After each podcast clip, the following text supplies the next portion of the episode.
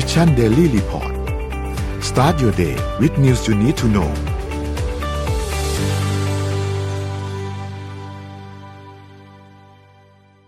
สวัสดีครับยินดีต้อนรับเข้าสู่ Mission Daily Report ประจำวันที่ 19 พฤษภาคม 2565 นะครับวันนี้คุณอยู่พวกเรา3คนตอน 7:00 น. ถึง 8:00 น. สวัสดีพี่แท็บสวัสดีพี่เอ็มครับสวัสดีครับครับผมเดี๋ยววันนี้วันพฤหัสนะครับเดี๋ยวเราค่อยๆไปอัปเดตเรื่องราวต่างๆกันนะครับว่ามีอะไรเกิดขึ้นบ้างในช่วง24ชั่วโมงที่ผ่านมานะครับเดี๋ยวเราไปอัปเดตตัวเลขกันก่อนเลยนะฮะตัวเลขล่าสุดนะครับเราฉีดวัคซีนไปได้ประมาณเกือบ 30,000 โดสนะครับเข็มที่3เพิ่มอีกประมาณ 18,000 นะครับก็27ล้านแล้วนะครับก็อีกครึ่งนึงคูณ2เข้าไปก็น่าจะใกล้เคียงกับตัวเลขของคนที่ฉีดเข็มที่2แล้วนะครับเพราะฉะนั้นใครฉีดไปแล้ว2เข็มแล้วยังไม่ได้ฉีดเข็มบูสเตอร์เนี่ยก็อย่าลืมไปจองกันนะครับรู้สึกว่าตอนนี้หลายๆที่เนี่ยจองแล้วก็ได้ฉีดเร็วมากเลยนะครับประมาณแบบจองวันนี้ฉีดพรุ่งนี้อะไรอย่างเงี้ยได้เลยนะครับเพราะฉะนั้นก็ใครยังไม่ได้ฉีดเข็มบูสเตอร์ก็ไปฉีดกันได้นะครับแล้วก็เข็มที่4เองก็มีให้ฉีดแล้วเช่นเดียวกันนะครับสำหรับคนที่ฉีดเข็มที่3ไปแล้วเกินระยะเวลาประมาณ 3-6 เดือนนะครับไปดูสถานการณ์ผู้ป่วยกันนิดนึงฮะสถานการณ์ผู้ป่วยเนี่ยตัวเลขสูงขึ้นกว่าเมื่อวานนี้นะครับอยู่ที่ติดเชื้อเนี่ย 5,600 นะครับตัวเลขผู้เสียชีวิตอยู่ที่45นะครับรักษาหายเนี่ยอยู่ที่ 8,042 นะครับแล้วก็อาการหนัก 1,160 แล้วก็ใส่เครื่องช่วยหายใจอยู่ที่568นะครับก็ถือว่าเพิ่มขึ้นนิดนึงแต่โดยภาพรวมแล้วก็ไม่ได้เพิ่มขึ้นมากนักนะครับสำหรับตัวเลขผู้ติดเชื้อนะครับไปดูตลาดหลักทรัพย์ครับเซตบ้านเราครับเซตบ้านเรานะครับอยู่ที่ 1,620.33 นะครับบวกขึ้นมา 0.36% นะครับแล้วก็หุ้นต่างประเทศนะครับดาวโจนส์นะครับติดลบ 2.47% นะครับ Nasdaq นะครับติดลบ 3.48% นะครับ NYSE นะครับติดลบ 2.39% นะครับ FTSE นะครับติดลบ 1.07% นะครับและหังเส็งนะครับบวกขึ้นมา 0.20% นะครับไปดูถัดมาที่ราคาน้ำมันดิบครับราคาน้ำมันดิบปรับตัวลดลงเล็กน้อยนะครับ WTI ติดลบ 1.78% อยู่ที่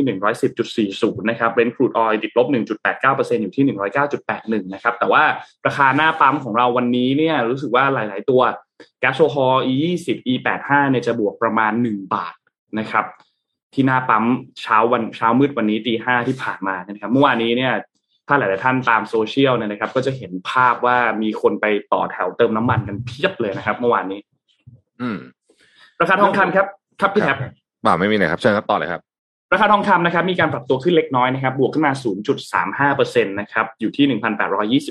1,821.43 นะครับและคริปโตเคอเรนซีนะครับก็ยังทรงๆนะครับสำหรับคริปโตนะฮะ Bitcoin นะครับก็อยู่ที่ประมาณ 29,000-30,000 แถวๆนี้นะครับ Ethereum เนี่ยหลุด 2,000 นะครับอยู่ที่ 1,970 นะครับ Binance ครับ292นะครับ Solana อยู่ที่ 50.78 แล้วก็ Bitcoin อยู่ที่ 3.50 นะครับก็เราไม่ได้รายงานตัวเลขของเทราหรือว่าลูน่ากันไปแล้วนะครับเพราะว่า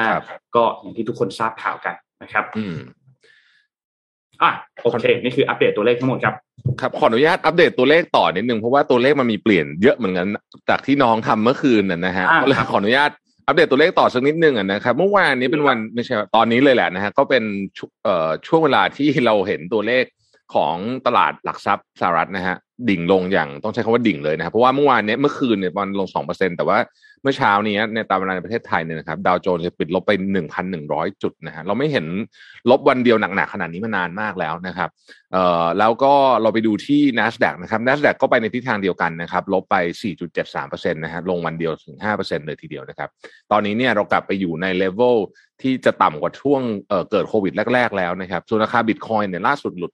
29,000 เหรียญสหรัฐแล้วนะฮะเกิดอะไรขึ้นนะครับจะเล่าให้ฟังนะฮะเรื่องเศรษฐกิจนี่ขอรวบเป็นข่าวเดียวเลยแล้วกันนะครับคือมันเยอะมากนะฮะคือตอนนี้นักลงทุนนะฮะกังวลมากๆเลยเกี่ยวกับเรื่องของเงินเฟ้อที่สหรัฐเพราะเจอโรมพาวเวลวันก่อนที่ออกมาแถลงเนี่ยก็บอกว่าเขาก็พูดค่อนข้างชัดนะว่าเขาจะต้องสู้กับเงินเฟ้อแบบเต็มที่นะฮะคือหลักการน้องเอ็มเวลาเราพูดถึงเรื่องของเงินเฟ้อเนี่ยนะฮะในอดีตเนี่ยนะครับต้องใช้คำว่าในอดีตเพราะว่าเครื่องมือในอดีตของเราเนี่ยก็คือดอกเบี้ยเนี่ยเป็นเครื่องมือที่ทรงพลังนะฮะเวลาเงินเขาจะกลัวเงินเฟ้อเขาก็จะเพิ่มดอกเบี้ยนะง่ายๆอย่างนี้เลยนะครับตรงไปตรงมาแบบนี้ตามหลักเศรษฐศาสตร์แต่ว่าเพิ่มดอกเบี้ยเร็วเกินไปนะฮะหรือว่าเยอะเกินไปเนี่ยนะเศรษฐกิจจะเข้าสู่ recession ได้นะครับอันนี้คือสิ่งที่ทุกคนกลัวนะรัฐบาลกลางที่ไหนก็กลัวธนาคารกลางที่ไหนก็กลัวทีนี้เจอโรมพาวเวลเนี่ยดูท่าทางแล้วเนี่ย จะให้ตอนแรกให้น้ำหนักกับเรื่อง recession มากกว่านี่คือการอ่านนะครับเพราะว่าเราไม่สามารถจะถามตรงๆได้แต่ผมอ่านว่าเขาให้น้ำหนักเรื่อง recession มากกว่าในตอนแรกแต่ตอนนี้เหมือนกับจะกลัวเรื่องเงินเฟ้อมากกว่าแล้วนะครับนั่นหมายความว่าโอกาสที่เศรษฐกิจสหรัฐเนี่ยจะเข้าสู่ recession มีสูงมากจากการเพิ่มดอกเบี้ยของเฟดนะฮะดอกเบี้ยเป็นเครื่องมือที่แปลกเพราะว่าเวลาเพิ่มเนี่ยมันไม่ใช่ว่าอยู่ดีๆปุ๊บเพิ่มวันนี้ปุ๊บแล้วมันจะกลายเป็นจะเอฟเฟกต์ทันทีในเชิงทฤษฎีในวันรุ่งขึ้นแบบนี้มันใช้เวลานานแล้วเอฟเฟกต์ของมันเนี่ยตอบยากเหมือนกันบางทีมันก็เยอะไปบางทีมันก็น้อยเกินไปนะครับหลายครั้งเนี่ยเขาเรียกว่า get out of hand ก็คือ control ไม่อยู่เนี่ยก็เกิดขึ้นมา 7-8 ครั้งแล้วในประวัติศาสตร์เท่าที่เป็นชุดยุคใหม่ๆเนี่ยนะฮะที่เราจำกันได้เนี่ยนะที่แบบขึ้นไปปุ๊บอ้าวเฮ้ยมันเยอะเกินไปนะถอยก็ไม่ทันแล้วอะไรแบบนี้นะฮะเพราะฉะนั้นครั้งนี้เนี่ยคนก็กังวลกันมากนะฮะว่าเฟดเนี่ยจะเบรกและเรียกว่าแตะเบรกตัวโกงเลยต้องใช้คำนี้นะครับแต่ประเด็นมันคืออย่างนี้ฮะประเทศอย่างสหรัฐอเมริกาเนี่ยเขาฟื้นจากโควิดก่อนคนอื่นก่อนประเทศแถวเราแล้วกันต้องใช้คำนี้เพราะฉะนั้นเขามีช่วงที่เศรษฐกิจร้อนแรงไปเรียบร้อยแล้วนะฮะตอนนี้เป็นการแตะเบรกประเทศ emerging market แถวเราเนี่ยยังไม่มีช่วงเศรษฐกิจร้อนแรงเลยนะฮะคือเพิ่งโง่หัวขึ้นมาก็กำลังจะโดนแตะเบรกแล้วเพราะว่าเวลาเฟดแตะเบรกเนี่ยมันก็จะแตะเบรกไปทั้งหมดเลยนะครับผมพาไปดูอีกที่นึงคือที่อังกฤษนะฮะที่อังกฤษเนี่ยเมื่อวันก่อนเนี่ยนะครับรายงานข่าวตัวเลขของ inflation ในเดือนเมษายนเนี่ยออกมาที่ 9% นะครับซึ่งสูงมากจริงๆนะฮะก็คือสูงกว่าอเมริกาอีกนะครับแน่นอนครับว่าพอตัวเลขขนาดนี้ออกมาเนี่ยคนที่ตกที่นั่งลำบากก็คือผู้ว่าการธนาคารกลางของอังกฤษก็คือแอนดรูว์เบรลี่เนี่ยนะครับเขาก็ออกมาบอกเลยว่าโอ้โหปีนี้เนี่ยสงสัยเนี่ยเราจะไม่สามารถหยุดอัตราเงินเฟ้อให้มันทะลุไปหลัก 10% ได้นะครับเพราะฉะนั้นอังกฤษเนี่ยจะเห็นอัตราเงินเฟ้อครบ 10% ค่อนข้างแน่นอนในปีนี้แล้วเขาก็บอกว่าในการแถลงข่าวของผู้ว่าการธนาคารกลางของอังกฤษเนี่ยเขาใช้คำว่า apocalyptic food price rise ก็คือการเพิ่มขึ้นแบบชนิดที่แบบใช้คำว่าอะไรดีอ่ะคือเยอะมากๆเนี่ยนะครับของอาหารนะฮะราคาอาหารซึ่งตอนนี้เนี่ยCBI นี่คล้ายๆกับสภาอุตสาหกรรมของบ้านเขาอ่ะนะครับก็ออกมาบอกว่าเฮ้ยตอนนี้เนี่ยcrisis ครั้งนี้เนี่ยจะใหญ่ที่สุดในรอบ40 ปีนะฮะของอังกฤษนะแล้วก็สิ่งที่น่ากังวลมากที่สุดตอนนี้เนี่ยก็คือค่าครองชีพโดยเฉพาะราคาอาหารนะครับซึ่งพุ่งขึ้นสูงขึ้นเป็นประวัติการณ์แล้วก็ยังคงจะพุ่งขึ้นสูงขึ้นต่อไปอย่างแน่นอนนะครับที่อังกฤษเองเนี่ยก็เริ่มเห็นแล้วว่าเรื่องเศรษฐกิจเนี่ยชักจะหนักแรงนะฮะก่อนหน้านี้เนี่ยข่าวในอังกฤษอาจจะเป็นเรื่องของสงครามเรื่องของอะไรเยอะแต่ตอนนี้นะฮะเรื่องเศรษฐกิจเนี่ยหนักจริงๆนะครับอย่างที่บอกนะฮะว่า40 ปีแล้วนะครับที่อินฟลักชันไม่ได้สูงขนาดนี้นะฮะอันนี้พอพูดถึงเรื่องนี้เนี่ยก็ขอพาไปดูที่ประเทศอื่นๆด้วยนะครับล่าสุดเนี่ยศรีลังกานะฮะศรีลังกาน้องเอ็มนนมีการแต่งตั้งนายกรัฐมนตรีคนใหม่นะฮะนายกรัฐมนตรีคนใหม่นะครับก็นายกรัฐมนตรีคนเก่าเนี่ยคุณมหินทราราชปักษาเนี่ยกลาออกเพราะว่าโดนกดดันหนักนะฮะอย่างไรก็ตามนายกรัฐมนตรีคนใหม่เนี่ยรานิลวิกรมสิงเหเนี่ยนะครับซึ่งก็ได้รับการแต่งตั้งโดยโกตาบายาราชปักษาฮะไม่ต้องแปลกใจเป็นพี่น้องกันกับคนที่ลาออกไปคนนั้นเป็นประธานาธิบดีนะครับคนที่แต่งตั้งประธานาธิบดียังอยู่นะฮะน้องชายที่เป็นนายกนี่ลาออกนะฮะอธิบายแบบนี้ง่ายๆนะฮะเพราะว่าถูกประท้วงหนักก็ต้องมีใครสักคนลาออกนะประท้วงล่าสุดเนี่ยนะครับมีผู้เสียชีวิต9คนและบาดเจ็บกว่า200รายแล้วนะครับศรีลังกาตอนนี้เนี่ยนะฮะโอ้โหต้องบอกว่าหนักมากภาระหนี้ภาครัฐมหาศาลเป็นหนี้ต่างประเทศด้วยเงินทุนสำรองตอนนี้เหลือหลักไม่ถึง1,000 ล้านเหรียญสหรัฐแล้วนะฮะตอนนี้เนี่ยเขาบอกว่าเขามีเงินที่จะใช้ซื้อน้ำมันเนี่ยนะฮะอีกแค่1สัปดาห์เท่านั้นนะฮะเพราะน้ำมันต้องอิมพอร์ตนะครับคือที่ผ่านมาเนี่ยนะครับก็นายกรัฐมนตรีคนใหม่ก็กล่าวต่อประชาชนเนี่ยบอกว่าศรีลังกาต้องการเงินฉุกเฉินประมาณ$75 ล้านในช่วงไม่กี่วันจากนี้เพื่อซื้อของที่จำเป็นนะเช่นเชื้อเพลิงและยารักษาโรคนะฮะแต่ยอมรับว่ากระทรวงการคลังของศรีลังกายังไม่สามารถหาเงินได้แม้เพียง$1 ล้านสหรัฐเลยนะครับข่าวล่าสุดเนี่ยที่ล่าสุดของล่าสุดจริงๆเนี่ยนะครับก็คือวันที่18เมื่อวานนี้เนี่ยนะฮะเมื่อกี้ผมบอกอาทิตย์นึงนี่คือข่าวอาทิตย์ที่แล้วแต่ว่าล่าสุดเนี่ยบอกว่านายกรัฐมนตรีบอกว่าตอนนี้ศรีลังกามีเชื้อเพลิงเหลือแค่1 วันเท่านั้นเองวันเดียวครับวันเดียวนะฮะก็คือวันเดียวก็คือนี่ข่าวเมื่อวานก็คือวันนี้นะฮะแล้วก็อาจจะต้องตัดไฟเพิ่มเป็นวันละความดีนะครับ15 ชั่วโมง15-24นะคะ15-24ใช่นะฮะตัดไฟ15 ชั่วโมงนะครับแล้วก็มีแผนจะขายสายการบินขายอะไรแบบนี้เพื่อที่จะดำรงประเทศไว้ได้นะฮะเหตุการณ์นี้ไม่ได้เกิดขึ้นแค่ที่เฉพาะศรีลังกานะครับที่ใกล้ๆบ้านเราสปป.ลาวก็ดูแล้วไม่ค่อยดีเท่าไหร่เหมือนกันนะฮะไม่ค่อยดีเท่าไหร่เหมือนกันนะครับก็ล่าสุดก็มีเหตุการณ์เรียกว่าการขาดแคลนน้ำมันนะฮะ เชื้อเพลิงแล้วนะครับลาวเนี่ยเงินกีบอ่อนค่าไปปีนี้ 15% แล้วนะคือไม่ต้องพูดถึงอินฟลักชันนะเอาแค่อัตราแลกเปลี่ยนอย่างเดียวนี่ก็อ่วมอรไทยไปแล้วนะฮะเพราะฉะนั้นเนี่ยเรื่องของเศรษฐกิจยังเป็นเรื่องที่น่ากลัวจริงๆนะครับขออนุญาตกระโดดน่าเป็นห่วงมากจริงๆเรื่องเศรษฐกิจเนี่ยน่าเป็นห่วงมากๆเดี๋ยวอาจจะชวนคุยกันต่อนะฮะแต่ขออนุญาตกระโดดไปที่ข่าวสำคัญอันน่าจะเรียกว่าที่สุดของวันนี้ก็ว่าได้เป็นข่าวใหญ่ที่สุดในโลกของวันนี้ก็คือเรื่องของการที่ฟินแลนด์และสวีเดนเนี่ยเข้าร่วมกับเป็นขอสมัครเป็นสมาชิก NATO นะครับซึ่งก็ได้ยื่นใบสมัครเรียบร้อยแล้วเมื่อวานนี้ถือว่าเป็นวันประวัติศาสตร์เลยทีเดียวเพราะนี่คือการเปลี่ยนแปลงด้านภูมิรัฐศาสตร์ที่ใหญ่ที่สุดของโลกนับตั้งแต่สงครามโลกครั้งที่2ก็ว่าได้นะฮะทั้งฟินแลนด์และสวีเดนเองเนี่ยเป็นประเทศที่เป็นใช้คำว่าเป็นพันธมิตรกับ NATO มาตลอดแต่เขาคงความเป็นกลางของเขาเนี่ยมาได้นานมากนะครับสวีเดนเนี่ยสงครามครั้งสุดท้ายเนี่ยมีประมาณสัก200 ปีอะนะแล้วเขาก็ไม่เคยเข้าสงครามอีกเลยนะฮะก็คงความเป็นกลางทางทหารมา200 ปีนะครับส่วนฟินแลนด์สงครามครั้งสุดท้ายก็คือ Winter War 1939ที่รบกับกองทัพแดงของสตาลินตอนนั้นนะฮะเป็นสงครามที่เรียกว่า Winter War ซึ่งในที่สุดฟินแลนด์แพ้แล้วเสียดินแดนนะฮะแต่ก็สู้กันอยู่ยาวนานทีเดียวนะเพราะฉะนั้นเนี่ย2ประเทศนี้ก็คือพยายามไม่ยุ่งกับเรื่องนี้มาตลอดนะครับแต่ล่าสุดก็สมัครเป็นสมาชิก NATO แล้วเหตุการณ์ครั้งนี้ถือเป็นเหตุการณ์สำคัญทำไมนะครับเพราะว่าฟินแลนด์เนี่ยนะฮะอาจจะดูเป็นประเทศเล็กๆฟินแลนด์น้องเอ็มนนมีประชากรแค่ 5.5 ล้านคนเองนะครับเป็นประเทศเล็กมากๆน้อยกว่ากรุงเทพอ่ะนะฮะน้อยกว่ากรุงเทพหนาวมากๆเลยค่ะหนาวมากนะครับเป็นประเทศที่เงียบสงบจริงๆนะผมเคยไปทีนึงแล้วผมยังจำได้เลยลงเครื่องบินมาแล้วก็เจอแอร์ที่เป็นคนไทยนะฮะตอนนั้นจะบินสายบินฟินแอร์นะแล้วก็เจอแอร์เป็นคนไทยก็ถามอ้าวจะมากี่วันเนี่ยนะมาตอนนั้นไปเฮลซิงกิใช่ไหมเมืองหลวงชื่อเฮลซิงกินะอาจจะไปกี่วันอะไรเงี้ยมันก็จะอยู่4 คืนเลยเขาบอกอยู่ใหม่อ่ะมันไม่มีอะไรทำคือไม่มีอะไรทำมันเงียบมากครับมันเป็นแต่มันปลอดภัยมากนะครับเป็นเมืองที่แบบคือคุณสามารถออกไปวิ่งตอนตี 4ได้โดยไม่ต้องกลัวมีใครปล้นแน่นอนเนี่ยนะโอเคทีนี้ไม่มีคนอยู่แถวนั้นเลยไม่มีคนไม่แล้วไปวิ่งเนี่ยในเมืองหลวงเนี่ยนะฮะเจอกระต่ายอยู่ในพาร์คอ่ะคือมันแบบสุดแสนจะโหแบบเป็นประเทศที่เงียบสงบแล้วก็บรรยากาศดีมาก anyway ฟินแลนด์เนี่ยประเทศเล็กๆนะครับ 5.5 ล้านคนเองนะคนน้อยมากเนี่ยนะฮะแต่มีกองทหารนะที่ต้องเรียกว่ามีการเทรนอย่างดีเนี่ย 280,000 คนและเรียกใช้ได้รวมกันทั้งหมดเป็น 900,000 คนนะฮะคือกองทหารเนี่ยใหญ่มากเทียบกับประชากรนะฮะแล้วเขาก็มีเรียกว่างบประมาณทหารของฟินแลนด์ไม่เคยลดเลยนะครับคือเป็นประเทศที่ให้ความสำคัญเรื่องนี้มากยิ่งไปกว่านั้นเนี่ยนะครับฟินแลนด์มีเนื่องจากว่าเป็นประเทศร่ำรวยนะฮะเป็นประเทศร่ำรวยเพราะฉะนั้นเนี่ยเขาก็มีกองทัพที่ทันสมัยล่าสุดฟินแลนด์เพิ่งสั่งเครื่องบิน F-35 จากล็อกฮีดมาร์ตินไป64 ลำคือมันแพงมากนะฮะ F-35 เนี่ยเราจะสั่งทีนึง 4-5 ลำ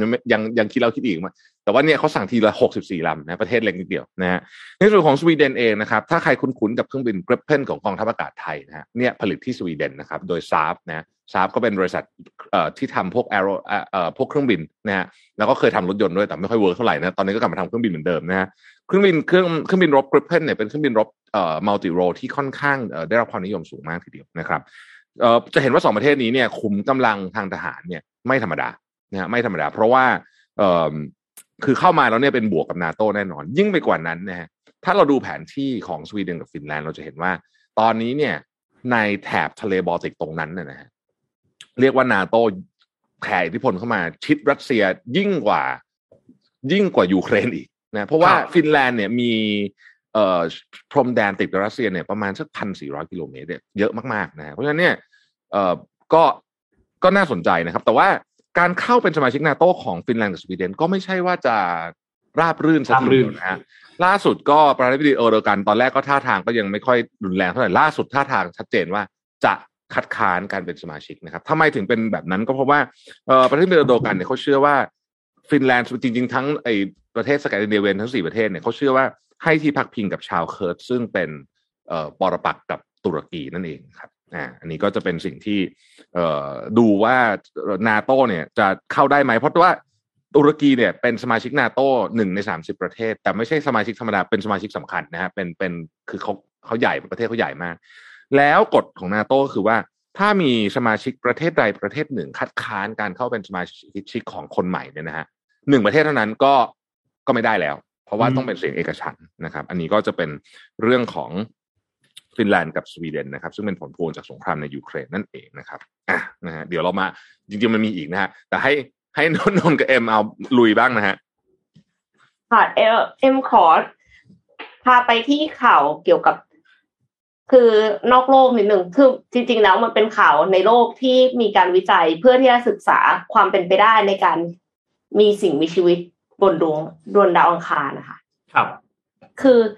นักวิจัยจาก Arizona State University เนี่ยเขากำลังศึกษาว่าจุลินทรีย์ที่อาศัยอยู่บนพื้นทะเลในอ่าวเปอร์เซียจะสามารถช่วยเปิดเผยเบาะแสเกี่ยวกับสิ่งมีชีวิตบนดาวเคราะห์ดวงอื่นหรือเปล่านะคะคือเขาศึกษาพื้นที่ที่เรียกว่า Samail Ophiolite ซึ่งอยู่นอกชายฝั่งประเทศโอมานเนี่ย Samail Ophiolite เนี่ยเป็นแผ่นเปลือกโลกบนพื้นมหาสมุทรขนาดใหญ่เป็นการรวมตัวของหินภูเขาไฟและหินอุลตรามาฟิกจากแผ่นเปลือกโลกชั้นบนค่ะหินเหล่านี้เนี่ยมันสำคัญยังไงทำไมต้องไปศึกษาหินเหล่านี้นะคะครับมันเผยให้เห็นกระบวนการทางธรณีวิทยาค่ะที่เรียกว่า Serpentinization หรือมันเป็นกระบวนการที่น้ำทำปฏิกิริยากับหินในอุณหภูมิต่ำค่ะแล้วก็เกิดกระบวนการ Oxidation ขอโทษค่ะโดยจุลินทรีย์แล้วก็สร้างก๊าซไฮโดรเจนออกมาทีเนี้ยคือฟังแล้วงงมากเลยเอ็มก็เลยไปฟังคลิปของ NASA เขาก็มีการวิจัยอันนี้เหมือนกันแล้วเขาก็บอกว่าการที่จะมีสิ่งมีชีวิตได้เนี่ยมันต้องมีไฮโดรเจนนั่นคือเหตุผลที่ทำให้ตื่นเต้นกับกระบวนการ Serpentinization นี้นะคะทีเนี้ยก็คือแต่ว่าเขาบอกว่านอกจากจะมีไฮโดรเจนแล้วเนี่ยมันต้องมีคาร์บอนไดออกไซด์ด้วยถ้าสมมติว่าแม้กระทั่งไม่มีแสงแดดแสงอาทิตย์อะค่ะก็สามารถที่จะมีชีวิตอยู่ได้แต่ว่าก็คือต้องมีไฮโดรเจนมีคาร์บอนไดออกไซด์แล้วก็มีค่า pH ที่ไม่สูงหรือต่ำจนเกินไปคือถ้าต่ำมากมันก็จะเป็นกรดมากใช่ไหมสูงมากก็จะเป็นด่างมากแต่ว่าถ้ากลางๆเนี่ยก็จะมีสิ่งมีชีวิตเกิดขึ้นมาได้ทีนี้กระบวนการ serpentinization เนี่ยมันคือกระบวนการที่น้ำทำปฏิกิริยากับหินในอุณหภูมิต่ำมีอยู่ทั่วทั้งจักรวาลไม่ได้มีอยู่เฉพาะในโลกใบนี้แล้วก็พบความเป็นไปได้ว่าอาจเกิดขึ้นบนดาวอังคารเกิดขึ้นบนดวงจันทร์ยูโรปาของดาวพฤหัสบดีแล้วก็ดวงจันทร์เอนเซราดัสของดาวเสาร์ด้วยนะคะการศึกษาความหลากหลายทางชีวภาพของระบบนิเวศ ที่อาศัยการ serpentinization เนี่ยอาจจะช่วยให้นักวิจัยเข้าใจถึงความเป็นไปได้ที่จะมีสิ่งมีชีวิตบนดาวเคราะห์ดวงอื่นได้ดีขึ้นและพัฒนาเครื่องมือที่สามารถตรวจจับสิ่งมีชีวิตในมหาสมุทรของดาวอื่นๆนอกโลกได้ค่ะนักวิจัยเนี่ยก็ยังได้ตรวจสอบจุลินทรีย์ที่เรียกว่า Methanogen ซึ่งเป็นสิ่งมีชีวิตรูปแบบเรียบง่ายแล้วก็มีแนวโน้มว่าจะวิวัฒนาการมาบนโลกตั้งแต่อดีตการค่ะ Methanogen เนี่ยผลิตก๊าซมีเทนออกมาจากกระบวนการ Oxidation ของก๊าซไฮโดรเจนกับคาร์บอนไดออกไซด์จำได้ไหมคะที่เอ็มบอกว่ามันจะต้องมีไฮโดรเจนมีคาร์บอนไดออกไซด์เนาะเพื่อที่จะมีสิ่งมีชีวิตนะคะการวิเคราะห์กระบวนการ serpentinization ในพื้นที่ Samail Ophiolite เปิดเผยว่า Methanogen หรือจุลินทรีย์ที่ผลิตก๊าซมีเทนในพื้นที่ดังกล่าวอาจไม่สามารถเติบโตได้ในทุกระบบนิเวศ ที่มีการ serpentinization เกิดขึ้นอาจจะ depend on ค่า pH อีกหรือเปล่าว่า pH ต่ำ pH สูงนะคะแต่ในทางกลับกันสิ่งมีชีวิตที่ใช้ซัลเฟตหรือเกลือของกรดซัลฟิวริกเนี่ยเป็นแหล่งพลังงานที่อาจเติบโตได้มากกว่าทั้งนี้ก็คือนักวิจัยเนี่ยเขากล่าวว่าคือยังวิจัยอยู่แต่ว่าหวังว่ามันจะเป็นประโยชน์กับการพัฒนาเครื่องมือที่เหมาะสมในการหาสิ่งมีชีวิตนอกโลกต่อไปค่ะเขาบอกว่าถ้าเราสามารถพัฒนาแบบจำลองของการจ่ายพลังงานเพื่อทำนายการเกิดและดำรงอยู่ของสิ่งมีชีวิตบนโลกได้ก็จะปรับใช้แบบจำลองเหล่านี้ในการศึกษามหาสมุทรของดาวอื่นๆได้เช่นกันค่ะน่าสนใจมากนะครับเผื่อว่าจะเจอสิ่งมีชีวิตนอกโลกเราก็จะค้นพบว่าเฮ้ยจริงๆแล้วเราสามารถมีชีวิตอยู่บนดาวดวงนั้นได้ครับน่าสนใจมากก่อนจะไปข่าวต่อไปเนี่ยเนื่องจากมีคนรีเควสต์มาเยอะนะฮะทีมงานเอารูปเตรียมขึ้นนะเดี๋ยววันนี้เราจะแจก merchandise ของสัตว์สีนะครับซึ่งเป็นของที่แรร์ไอเทมมากๆหายากสุดๆนะฮะมีกระเป๋ามีเสื้อสเวตเตอร์นะครับมีหมวกอะไรอย่างเงี้ยเดี๋ยวรวมๆกันนะฮะเดี๋ยวจะยังไม่รู้ว่าจะมีอะไรอยู่ในคลังเราบ้างแต่ว่าเดี๋ยวเราจะแจกรวมๆกันเอาสัก10รางวัลแล้วกันนะก็ไม่ได้ถามอะไรครับก็ใครคอมเมนต์มาเดี๋ยวเราจะสมมูลจะสุ่มแจกให้ดีไหมต้องแชร์ไหมคะขอแชร์ด้วยละกันฝากคนแชร์ด้วยนะครับแชร์เราเปิดเป็น public นิดนึงแล้วเดี๋ยวสมมูลจะสุ่มให้นะครับ10รางวัลนะฮะก็นี่แหละเป็นเสื้อเป็นหมวกอะไรอย่างเงี้ยนะครับเดี๋ยวจะ เราจะจัดส่งไปให้นะฮะโอเคอ่ะเราไปต่อข่าวต่อไปนะครับเชิญเลยครับนนท์ครับนนท์พามาดูต่อครับเดี๋ยวขอเสริมข้อมูลจากพี่แท็บนิดนึงแล้วเดี๋ยวเราไปดูเรื่องผู้ว่ากันนะครับเมื่อกี้ที่เราพูดถึงข่าวของศรีลังกาเนี่ยมีอีกอันนึงที่น่าสนใจนอกจากว่าเขาตอนนี้ไม่มีเงินที่จะซื้อตัวน้ำมันซื้อตัวพลังงานคือเงินเนี่ยเหลือเพียงแค่วันเดียวแล้วเนี่ยนะครับนอกจากนี้ยังมีอีกอันนึงครับคือเรื่องของการผิดนัดชำระหนี้ผ่านต่างประเทศนะครับซึ่งวงเงินเนี่ยอยู่ที่ 1.2 หมื่นล้านดอลลาร์สหรัฐนะครับโอ้เยอะนั่นน่ะเยอะมากเยอะมากนะครับเพราะว่าแน่นอนครับนายกรัฐมนตรีคนใหม่เข้ามานะครับก็เจอปัญหาหนักเลยเกี่ยวกับเรื่องของการรักษาเสถียรภาพทางเศรษฐกิจนะครับที่เริ่มเจอปัญหาเรื่องเงินเฟ้อด้วยการขาดแคลนเงินดอลลาร์เพื่อนำเข้าสินค้าเข้ามาด้วยนะครับซึ่งตัวเขาเรียกว่า grace period นะครับหรือว่าระยะผ่อนผันการชำระหนี้เนี่ยซึ่งมูลค่าของมันเนี่ยค่อนข้างเยอะนะครับแล้วก็สิ้นสุดลงเมื่อวานนี้คือวันที่18พฤษภาคมด้วยนะครับถ้าศรีลังกาไม่สามารถที่จะชำระหนี้ได้ทันเวลาเนี่ยก็เผชิญการผิดชำระหนี้ครั้งแรกนับตั้งแต่ได้รับเอกราชจากสหราชอาณาจักรในปี1948นะครับซึ่งแน่นอนว่าอย่างที่เราเห็นครับว่าตัวราคาพันธบัตรของศรีลังกาเองก็ดิ่งลงไปเยอะมากนะครับเพราะว่าตั้งแต่รัฐบาลประกาศเรื่องของการจะระงับการจ่ายหนี้ต่างประเทศเป็นการชั่วคราวเนี่ยก็เจอปัญหาอย่างที่เราเห็นตอนนี้เลยนะครับทีนี้หลังจากนี้เนี่ยเราอาจจะต้องดูก่อนว่านายกรัฐมนตรีคนใหม่เข้ามายังไม่ได้ตัดสินใจว่าจะให้ใครมาเป็นรัฐมนตรีกระทรวงการคลังคนที่จะเข้ามาตรงนี้มีหน้าที่สำคัญมากเลยจะต้องมีบทบาทที่สำคัญมากในการที่จะนำศรีลังกาผ่านวิกฤตในครั้งนี้นะครับเพราะว่าแน่นอนว่ารัฐมนตรีคลังเนี่ยจะต้องเป็นคนที่เป็นตัวแทนในการเจรจาขอความช่วยเหลือจากกองทุนการเงินระหว่างประเทศหรือว่า IMF นะครับเพราะฉะนั้นอันนี้น่าติดตามมากรวมถึงเรื่องของปัญหาพลังงานเองที่ไม่มีเงินดอลลาร์ที่จะซื้อหรือว่านำเข้าตัวน้ำมันเชื้อเพลิงเข้ามาแล้วเนี่ยนะครับทำให้รัฐบาลเองก็อาจจะต้องพิมพ์เงินมาเพื่อจ่ายเงินเดือนของข้าราชการแต่ถ้าพิมพ์เงินมาจ่ายเงินเดือนปัญหาที่จะเจอก็คือเรื่องของเงินเฟ้อซึ่งตอนนี้เข้าใกล้ระดับ 30% คือวิกฤตแล้วนะครับ 30% นี่แทบจะเรียกว่าวิกฤตแล้วนะครับก็จะยิ่งเลวร้ายเข้าไปอีกนะครับเพราะฉะนั้นอันนี้น่าเป็นห่วงมากนะครับส่วนศรีลังกาครับมีเสริมนิดเดียวครับคือประเด็นของฟินแลนด์กับสวีเดนเนี่ยนะครับอย่างที่บอกครับว่าตุรกีไม่เห็นด้วยและจำเป็นที่จะต้องให้ทั้ง30ประเทศเนี่ยมีการให้สัตยาบันในรัฐสภาของชาติสมาชิก NATO นะครับเพราะฉะนั้นก็อาจจะต้องใช้เวลาดำเนินการพอสมควรอาจจะประมาณปีนึงนะครับซึ่งทางด้านตุรกีเองเขาก็กังขาในเรื่องของการให้ที่พักพิงกับกลุ่มติดอาวุธชาวเคิร์ดนะครับเพราะฉะนั้นก็เป็นที่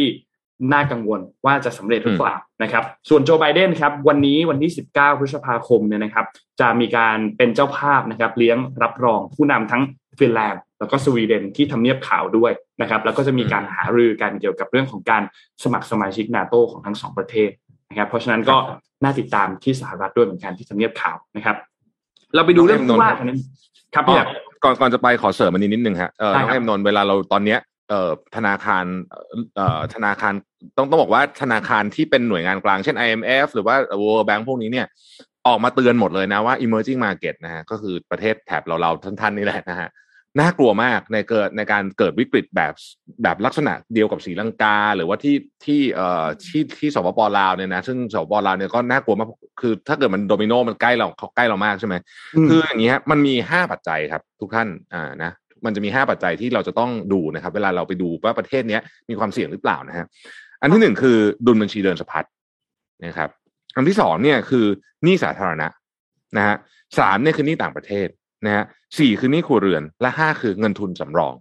นะฮะซึ่งทั้ง5ปัจจัยนี้เนี่ยเวลาเรามาดูแต่ละตัวเนี่ยเราก็จะพอบอกได้ว่าประเทศนี้มีความเสี่ยงเยอะหรือน้อยนะครับเรามาดูประเทศไทยนิดนึงนะฮะประเทศไทยเนี่ยเราขาดดุลบัญชีเดินสะพัดนะครับเพราะว่าเราไม่มีนักท่องเที่ยวมาสักระยะหนึ่งแล้วแต่ก็ไม่ได้ตัวเลขไม่ได้เยอะมากนะครับหนี้สาธารณะเราตอนนี้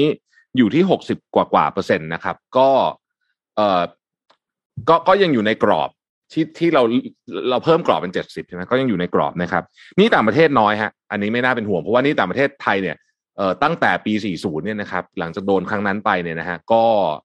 เราก็ไม่เคยมีนี่ต่างประเทศเยอะอีกเลยเพราะว่าต้องบอกว่าคนที่โดนปี40ไปเนี่ยปัจจุบันนี้ก็คือรันธนาคารใหญ่ๆอยู่เนี่ยทุกคนกลัวมากนะฮะจะเรื่องนี้ต่างประเทศจะคอนเซอร์เวทีฟมากๆนะครับนี่ครัวเรือนประเทศไทยค่อนข้างสูงตัวนี้น่าเป็นห่วงที่สุดนะฮะ90กว่าเปอร์เซ็นต์แล้วก็เป็นหนี้ที่ต้องบอกว่าคุณภาพไม่ค่อยดีคือคำว่าเวลาเราพูดคำว่าหนี้ครัวเรือนเนี่ยถ้าเกิดว่ามันเป็นหนี้อสังหาริมทรัพย์เยอะๆเช่น 70% เป็นหนี้ซื้อบ้านอย่างเงี้ยไม่เป็นไร นะฮะคือหลายประเทศเนี่ยหนี้ครัวเรือนสูงกว่าเราเยอะแต่เขาเป็นหนี้ที่คุณภาพค่อนข้างดีก็คือพูดง่ายๆคือว่าไอ้ของที่เป็นบ้านเนี่ยมันมีโอกาสที่จะ appreciate in value ใช่มั้ยแล้วมันก็เป็นแล้วมันราคามันขึ้นได้ขึ้นอะไรอย่างเงี้ยมีมูลค่าขึ้นมีมูลค่าแต่ไอ้หนี้ครัวเรือนประเภทไม่ดีเช่นหนี้บริโภคบัตรเครดิตอย่างเงี้ยคือคุณไม่มีทาง appreciate in value แล้วมันก็ไม่ได้เหมือนกับคือมันเป็นหนี้ที่เป็นภาระมากๆนะครับประเทศไทยเนี่ยโครงสร้างอัตราส่วนของหนี้ครัวเรือนไม่ค่อยดีนะต้องบอกอย่างนี้เลยว่าหนี้ครัวเรือนไม่ค่อยดีและอันนี้เป็นอันที่ผมคิดว่าน่าเป็นห่วงที่สุดนะครับน่าเป็นห่วงที่สุดสำหรับประเทศไทยนะแต่ที่บอกมันดูเปอร์เซ็นต์อย่างเดียวไม่ได้นะครับคือมันต้องไปดูไส้ในด้วยแล้วก็ต้องดูบริบทของประเทศด้วยนะครับเรื่องสุดท้ายคือเงินทุนสำรองอันนี้เป็นอันที่ไทยแข็งแกร่งที่สุดนะฮะเราสามารถไม่ต้องส่งออกเลยแม้แต่บาทเดียวนะแล้ว import ของอย่างเดียวเนี่ยได้10เดือน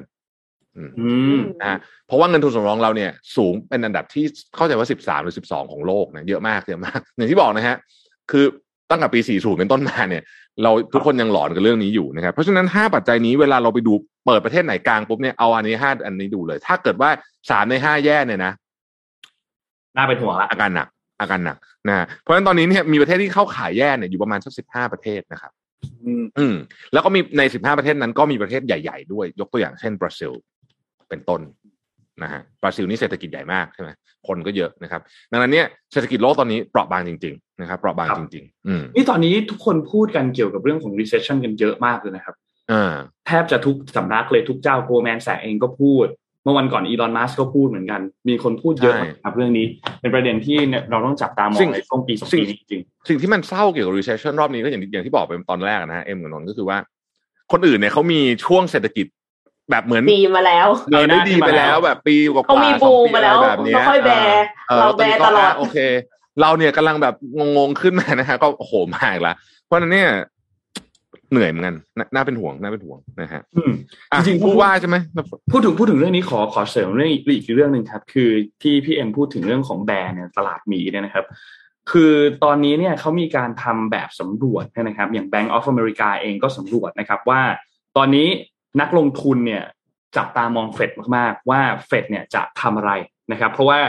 การขยับตัวของเฟดส่งผลมากๆต่อแนวโน้มการเติบโตของเศรษฐกิจส่งผลมากๆต่อตลาดทุนนะครับแล้วก็การตัดสินใจของเฟดในตอนนี้มีบางคนพูดถึงบอกว่าอาจจะหนักหน่วงส่งผลกระทบหนักหน่วงมากกว่าเรื่องของสงครามระหว่างรัสเซียกับยูเครนด้วยนะครับและตอนนี้นักลงทุนถอนเงินออกมาเยอะมากและถือเงินสดเยอะมากๆนะครับสูงที่สุดเขาย้อนสถิติไปตั้งแต่ปี2001เลยนะครับตอนนี้เนี่ยเงินสดอยู่ที่ประมาณ 8.72 แสนล้านดอลลาร์สหรัฐนะครับซึ่งเป็นจำนวนเงินสดที่ถืออยู่ค่อนข้างสูงมากนะครับที่นักลงทุนเลือกที่จะถือเงินสดแทนที่จะนำลงไปลงทุนในทรัพย์สินใดๆก็ตามนะครับซึ่งอันเนี้ยนับตั้งแต่ย้อนเหตุการณ์คือตั้งแต่9/11เลยนะครับเพราะฉะนั้นอันนี้เนี่ยเป็น extremely bearish เลยคือเป็นตลาดหมีแบบสุดขั้วนะครับน่าสนใจมากนะครับว่าในช่วงเดือนพฤษภาคมที่ผ่านมาเนี่ยมีเงินสดถือกันมากขนาดนี้เนี่ยแน่นอนว่าสาเหตุหลักๆเนี่ยก็หนีไม่พ้นทางด้านของเฟดด้วยนะครับที่ถูกมองว่าโอเคเป็นความเสี่ยงที่ค่อนข้างใหญ่มากๆแล้วเฟดเองก่อนหน้านี้ก็มีการออกมายอมรับเหมือนกันเนาะที่เรื่องของการลดอัตราดอกเบี้ยที่อาจจะช้าเกินไปและอาจจะต้องมีนโยบายต่างๆที่เข้ามาเพิ่มมากกว่านี้นะครับเพราะฉะนั้นการตัดสินใจของเฟดหลังจากนี้เป็นที่จับตามองมากรองลงมาก็อย่างที่เราพูดกันเมื่อกี้ครับคือเรื่องของภาวะเศรษฐกิจถดถอยหรือว่า recession นะครับที่ทุกคนก็กังวลกันมากๆนะครับรวมถึงเรื่องของเงินเฟ้อด้วยนะครับตลาดทุนปรับตัวลดลงอย่างที่บอกนะครับพี่แท็บเองก็เพิ่งเอาข่าวมาเสริมเมื่อตอนช่วงต้นรายการว่าตลาดที่สหรัฐเองก็ดิ่งลงหนักมากจริงๆไม่ใช่แค่ที่สหรัฐว่าดิ่งเลยเมื่อเช้านี่นะครับไม่ใช่แค่ที่สหรัฐนะครับแต่ว่าที่อื่นก็เช่นเดียวกันนะครับที่ญี่ปุ่นที่นู่นที่นี่ก็ดิ่งลงเป็นครั้งใหญ่เหมือนกันนะครับเพราะฉะนั้นหลังจากนี้ต้องติดตามกันอย่างใกล้ชิดมากครับเพราะว่านักวิเคราะห์นักอะไรต่างๆเนี่ยนะครับ JP Morgan Goldman Sachs อะไรก็ออกมาวิเคราะห์แล้วก็มองความกังวลต่อการเกิดภาวะเศรษฐกิจถดถอยเนี่ยว่ามันมีโอกาสที่จะเกิดขึ้นสูงมากจริงๆนี่เรายังไม่รวมเรื่องของ perfect storm จากหลายๆปัจจัยที่กำลังเกิดขึ้นอยู่ณปัจจุบันตอนนี้นะครับเสริมนนนิดนึงว่าประเด็นเรื่องของเงินสดเนี่ยเวลานักลงทุนถือเงินสดเยอะเนี่ยมันบอกอะไรนะฮะคือมันบอกว่าอย่างที่บอกคือไม่มั่นใจในสินทรัพย์เสี่ยงอันนี้แน่นอนอยู่แล้วแต่ประเด็นมันเป็นอย่างนี้เวลานักลงทุนถือเงินสดเยอะเนี่ยนะครับสิ่งที่มันหายไปจากระบบคือสภาพคล่องนะฮะคือ liquidity อ่ะมันจะหายไปจากระบบอันนี้รวมกับว่าเฟดกำลังจะทำ QT ก็คือตรงข้ามกับ QE นี่คือพิมพ์แบงก์ QT คือเอาเงินออกจากระบบ นะฮะ quantitative tapering เนี่ยนะการดำเนินจากระบบเนี่ยสภาพคล่องจะหายแน่นอนนะฮะทีนี้ตัวอันนี้ก็เป็นเรื่องที่น่ากังวลเหมือนกันเพราะว่าสภาพคล่องเนี่ยมันเป็นตัวที่ทำให้เศรษฐกิจมันไปต่อได้เรื่อยๆนะพอสภาพคล่องหายปุ๊บถูกดูดซับสภาพคล่องออกแบบนี้เนี่ยมันก็มีความเสี่ยงที่จะเกิดโดมิโนในเอฟเฟคหลายอย่างนะฮะก็ต้องเป็นที่น่ากังวลนิดเดียวก่อนจะไปข่าวเรื่องของผู้ว่ากทมเนี่ยอยากจะอ่านข่าวนี้นิดนึงนะครับเมื่อวานนี้จริงๆในรัสเซียยูเครนมีเรื่องสำคัญอีกเรื่องหนึ่งที่ต้องพูดถึงเหมือนกันก็คือที่มาริอูโพลนะฮะมาริอูโพลเนี่ยนะก็คือว่าเราได้ยินชื่อเมืองนี้บ่อยนะครับก็คือเขาก็สู้กันอยู่นะฮะแล้วก็ฐานที่มั่นสุดท้ายของกองทัพยูเครนก็คืออยู่ที่ในโรงงานเหล็ก Azovstal ที่เราก็ได้ยินชื่อบ่อยๆเช่นกันนะครับก่อนหน้านี้ก็มีการอพยพพลเรือนออกมาอพยพทหารที่บาดเจ็บออกมาล่าสุดเนี่ยนะครับคิดว่าเมืองนี้สมรภูมิเนี่ยต้องเรียกว่าจบละนะครับเพราะว่าล่าสุดเนี่ยกองกำลังของยูเครนที่เหลือประมาณสัก900กว่านายเนี่ยนะครับก็ต้องใช้คำว่ายอมจำนนนะฮะเราก็ออกมาจากโรงงานเหล็ก Azovstal นะครับซึ่งเรื่องนี้น่าสนใจเพราะว่ากองกำลังที่ออกมาเนี่ยนะครับในส่วนนั้นเนี่ยก็เป็นกองพันอาซอฟซะเยอะนะฮะกองพันอาซอฟเนี่ยเป็นต้องบอกว่าเป็นกองหน่วยงานของกองทัพยูเครนที่ถูกหมายหัวโดยประธานาธิบดีปูตินโดยเฉพาะเลยเวลาพูดคำว่านาซีนีโอนาซีเนี่ยเขาหมายถึงกองพันอาซอฟนี่แหละนะฮะกองพันอาซอฟเกิดขึ้นได้ยังไงเล่าเร็วๆนะครับกองพันอาซอฟเนี่ยเกิดขึ้นในปี2014ตอนนั้นก็รัสเซียจะไปผนวกไครเมียเข้ามานะฮะแล้วก็ประชาชนธรรมดานี่แหละที่อยู่ในมาริอูโพลที่เป็น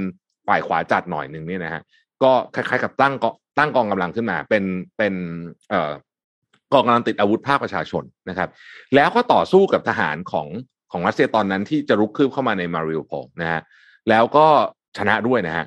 ก็เลยกลายเป็นว่าตอนหลังเนี่ยได้รับสถานะเป็นกองอยู่เป็นเหมือนส่วนหนึ่งของกองทัพยูเครนมีเงินเดือนเหมือนทหารปกติเลยเนี่ยนะฮะจากความแค้นครั้งนั้นต้องใช้คำนี้แล้วกันนะประธานาธิบดีปูตินยังจำได้นะฮะจนถึงทุกวันนี้แล้วก็เป็นกองพันที่ถูกหมายหัวตลอดแล้วก็เป็นกองพันขวาจัดด้วยสิ่งที่น่าสนใจก็คือว่าชะตากรรมของทหาร900กว่านายเนี่ยซึ่งส่วนใหญ่เป็นกองพันอาซอฟเนี่ยจะเป็นยังไงนะฮะอันนี้ยังไม่มีการพูดถึงว่าเฮ้ยจะโดนอะไรหรือเปล่าถ้าไปฟังคำพูดของสสในสภาดูมาของรัสเซียเนี่ยนะฮะซึ่งก็เป็นสสที่เป็นฝั่งเดียวกับปูตินจริงๆก็ทุกคนก็ถ้าจะเป็นฝั่งเดียวปูตินหมดนั่นแหละนะฮะคือเขาพูดถึงขนาดที่ว่าพูดในสภานะปล่อยให้คนพวกนี้หมายถึงกองพันอาซอฟเนี่ยมีชีวิตอยู่ต่อไปไม่ได้ประมาณนี้เลยนะฮะคือแบบเป็นอะไรที่เลวร้ายมากๆสำหรับฝั่งของรัสเซียที่มองมาเพราะฉะนั้นชะตากรรมของทหารเหล่านี้ก็น่าเป็นห่วงมากมากๆนะฮะครับพี่เอ็มขั้นข่าวก่อนผู้ว่าไหมฮะค่ะได้ครับผู้ว่าน่าจะยาวขอผู้ว่าน่าจะยาวครับค่ะพาไปดู Gadget กันบ้างค่ะ Google ค่ะเพิ่งมี Google I/O ไปนะคะซึ่ง Google I/O ก็แบบเป็นงานที่แบบปล่อยของของ Google อยู่ทุกปีใช่ไหมคะแล้วก่อนหน้าเนี้ยเราก็รู้อยู่แล้วว่า Google Glass เป็นยังไงก็คือ Google Glass ออกมาแล้วก็เจ๊งไปนะคะแต่ว่า Google เปิดตัว Google Glass อันใหม่ค่ะเป็น Smart Glasses ในที่เป็นแว่นตาสามารถแปลภาษาได้ไม่ใช่วุ้นแปลภาษาแต่เป็นแว่นแปลภาษานะคะแปลขึ้นมาเป็นภาษาแบบเป็นแคปชั่นให้เราอ่านได้ทันทีเลยค่ะสันดาพิชัย CEO ของ Google เนี่ยเขาออกมาพูดว่าภาษาคือสิ่งที่สำคัญที่เราใช้ติดต่อสื่อสารและเชื่อมต่อกันค่ะสมาร์ทโฟนกับ Google Translate เนี่ยก็ทำหน้าที่ตรงนั้นได้ในระดับหนึ่งแล้วแต่ว่ามันจะดีกว่าไหมถ้าในระหว่างการสนทนาเนี่ยไม่ต้องมีอะไรมาเป็นตัวกลางค่ะในวิดีโอนี้เนี่ยตัวอย่างก็คือคุณแม่ของผู้หญิงคนนี้เขาพูดภาษาจีนแต่ผู้หญิงคนนี้เขาพูดภาษาอังกฤษแล้วเขาก็รู้สึกว่ามันมีแบรีเออร์อยู่ระหว่างกันคือกลายเป็นว่าก็ไม่ได้เข้าใจกัน 100% ขนาดนั้นนะคะเขาก็เลยพัฒนา Google เนี่ยเขาพัฒนา Glass ขึ้นมาเพื่อที่จะให้ลูกสาวเนี่ยสามารถเห็นข้อความภาษาอังกฤษได้ส่วนแม่ก็เห็นข้อความภาษาจีนได้ในสิ่งที่ลูกพูดเป็นภาษาอังกฤษแม่เห็นภาษาจีนในสิ่งที่แม่พูดภาษาจีนลูกเห็นภาษาอังกฤษแล้วเขาก็มีภาษาอื่นลองโชว์ให้ดูด้วยนะคะคือมันเรียลไทม์เลยจริงๆอ่ะมันแบบไม่ต้องมีรอเวลาเลยอะค่ะผมพอเห็นอันนี้แล้วรู้สึกว่าเฮ้ยมัน powerful มากเพราะว่าในอนาคตอ่ะคนเราจะสามารถสื่อสารได้โดยที่ไม่ต้องอาศัยล่ามคือ ไอ้เรื่องที่ว่าถ้าสมมติเราเป็นประธานาธิบดีหรือนายกอะไรเงี้ยก็คงยังต้องอาศัยล่ามอยู่นะคะแต่ว่าอันนี้คือในชีวิตประจำวันนะคะไม่ได้จำเป็นแล้วที่จะต้องเรียนภาษาคือเหมือนเพราะว่าการเรียนภาษามันจะเป็นลักชัวรี่มันจะเหมือนแบบขี่ม้าอย่างเงี้ยเพราะว่าทุกคนคือมีอุปกรณ์แล้วอะค่ะอยากได้มากๆอันเนี้ยพี่ว่านี่ revolution เปลี่ยนโลกของจริงอันเนี้ยเปลี่ยนโลกของจริงเจ๋งมากในอนาคตเขาบอกว่ามันจะรับภาษามือด้วยนะ sign languageคืออันนี้มันเป็นการแก้แบรีเออร์ที่ใหญ่ที่สุดอันหนึ่งของโลกเลยนะสุดยอดมากอันนี้เป็นของที่แบบเจ๋งจริงครับอีกหน่อยเรื่องเราต้องคิดเรื่องมุมมองเรื่องการเรียนภาษาเปลี่ยนไปเหมือนกันนะคือถ้าเป็นอย่างเงี้ยมันต้องใช่ไหมมันต้องเปลี่ยนแน่นอนนะมุมมองเรื่องการเรียนภาษาต้องเปลี่ยนไปแน่นอนแล้วความได้เปรียบด้านภาษาที่หลายคนต้องบอกว่าอย่างรุ่นพี่เนี่ยพี่ใช้เป็นคนที่ภาษาพิเศษเป็นความสามารถพิเศษสำคัญมากด้วยเรียกว่าสำคัญสุดเลยมั้งเนี่ยครับก็จะไม่เป็นอย่างนี้ต่อไปเนาะน่าสนใจนะน่าสนใจต้อง unlearn relearn everything อันเนี้ยแล้วก็คนที่อยู่ในแวดวงเนี้ยก็ต้องคิดเยอะๆนะเฮ้ยแต่อันนี้มันจะเปลี่ยนโลกมันนะเราลองนึกภาพสมมติว่าเราไปเที่ยวญี่ปุ่นอย่างเงี้ยใช่ป่ะแล้วเราฟังคนญี่ปุ่นพูดออกเวลาเราพูดกับเราอ่ะโหแค่นี้ก็คือแบบสุดๆแล้วว่าใช่แล้วเวลาเจรจาธุรกิจก็คือพูดได้เลยโดยไม่ต้องพูดภาษาอังกฤษพูดภาษาไทยก็ได้อย่างเงี้ยโอ้โหเวลาแต่ว่าถ้าจะเจ๋งกว่านั้นก็อาจจะต้องว่ามันเป็นเสียงด้วยอ่ะคือไม่แน่ใจว่าอินเทอร์เฟซไหนดีกว่ากันระหว่างอ่านกับเป็นเสียงในหูไม่แน่ใจเหมือนกันจริงๆคิดว่าเขาน่าจะทำได้ทั้งสองอย่างนะเพราะมันก็เป็นแค่อินเทอร์เฟซเฉยๆน้ำเสียงอะค่ะพี่แทบคือเอ็มว่าเวลาเจรจาธุรกิจน้ำเสียงมัน matter ไงถ้าสมมติว่ามันเป็นเสียงออกมาแล้วน้ำเสียงมันแบบเป็นซีรีส์อย่างเงี้ยมันก็อาจจะไม่ดีป่ะเอ็มมีพูดประเด็นนี้ถูกต้องใช่เพราะว่าโทนเสียงเนี่ยเราไม่ต้องฟังออกก็ได้แต่เราฟังโทนเสียงรู้ถูกไหมว่าเขากำลังพูดอยู่ในมูดไหนแต่ว่า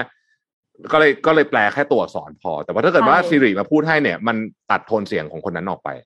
ถูกก็เลยกลายเป็นว่าจะไม่รู้แล้วทีนี้คือแบบเฮ้ยจริงๆแล้วแบบจะเย็นซอฟเรากำลังแบบพูดดีๆอยู่โอ้โหซีรีส์กลายเป็นทำให้เดือดเลยนี่โอเคอันนี้น่าสนใจมากคือแต่ว่าอย่างที่เอ็มบอกคนเรียนภาษาก็ยังมีอยู่แหละแต่ว่ามันอาจจะเป็นลักชัวรี่ละคือถ้าเรียนภาษาก็ต้องมีท่านหนึ่งคอมเมนต์ผมชอบมากบอกว่าการเรียนภาษาคือการเข้าใจวัฒนธรรมสังคมด้วยจริงๆคือมันไม่ใช่แค่ just a language นะมันเป็นเรื่องของเรื่องที่ซับซ้อนกว่านั้นถ้าเกิดว่าเราเข้าใจภาษาเช่นสมมุติเราเข้าใจภาษาญี่ปุ่นอย่างลึกซึ้งเนี่ยเราก็จะเข้าใจวัฒนธรรมของคนญี่ปุ่นหรือความเชื่อบางอย่างของเขาด้วยแต่อันเนี้ยมันเปิดทำให้คนจำนวนมากที่ไม่สามารถเข้าถึงภาษาพวกนี้ได้เช่นเราเป็นต้นเราคงไม่มีปัญญาเรียนภาษาญี่ปุ่นแน่นอนใช่ไหมครับเนี่ยก็จะช่วยมากๆเลยนี่แล้วมีคอมเมนต์อันนึงน่าสนใจมากแล้วพวกแบบคำศัพท์ที่เป็นคำศัพท์แสลงต่างๆอะไรเงี้ยมันก็จะต้องอัปเกรดทันให้มากขึ้นด้วยแต่มันน่าจะทันนะเพราะว่ามันก็มี AI ไงมันก็ไปเก็บแสลงใน Twitter มาอะไรแบบนี้อาจจะรู้ก่อนเราด้วยซ้ำนะครับจริงๆเนี่ยน่าจะรู้ก่อนถ้า Google รู้แบบอ่านบางทีแบบเฮ้ยเห็นเขาโพสต์แบบคำนี้แปลว่าอะไรวะงงเลยต้องไปเสิร์ช Google ไม่กล้าถามเขินเป็นเหมือนกันเลยฮะไม่กล้าถามฮะไม่กล้าถามเนาะแต่เขาหาไม่วัยรุ่นใช่ไหมเดี๋ยวเขาหาไม่วัยรุ่นใช่ก็เลยต้องไปเสิร์ช Google ดูนะฮะน่าสนใจอุ้ยอันนี้เจ๋งมากเลยอ่ะอยากได้มากเลยอ่ะเขายังไม่ได้บอกค่ะว่า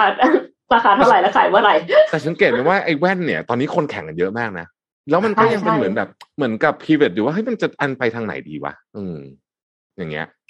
แต่อยากได้ฟังก์ชันนี้ไม่แต่ว่าอีกอันนึงที่เราต้องพูดถึงเลยก็คือว่าอันนี้ครับมันคือ Google Translate ถูกป่ะมันคือใช่ค่ะแบ็คกราวด์มันคือ Google Translate มันจะเก่งขึ้นเรื่อยๆถ้าคนใช้มันเยอะ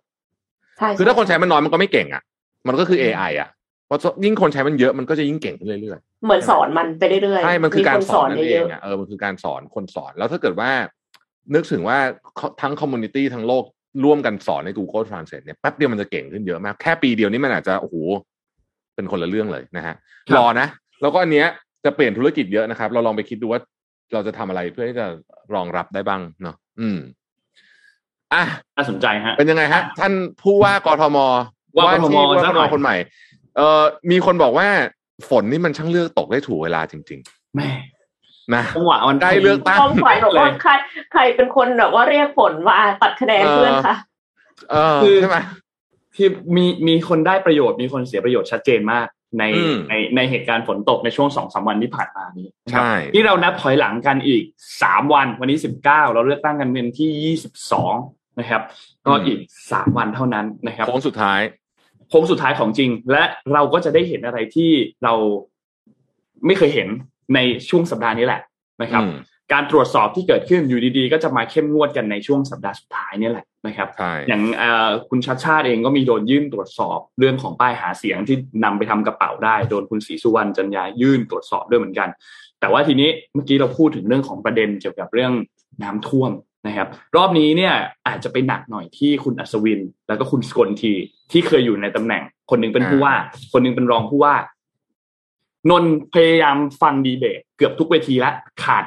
ประมาณสักเวที2เวทีที่เป็นเวทีดีเบตใหญ่ๆนั่นนะครับก็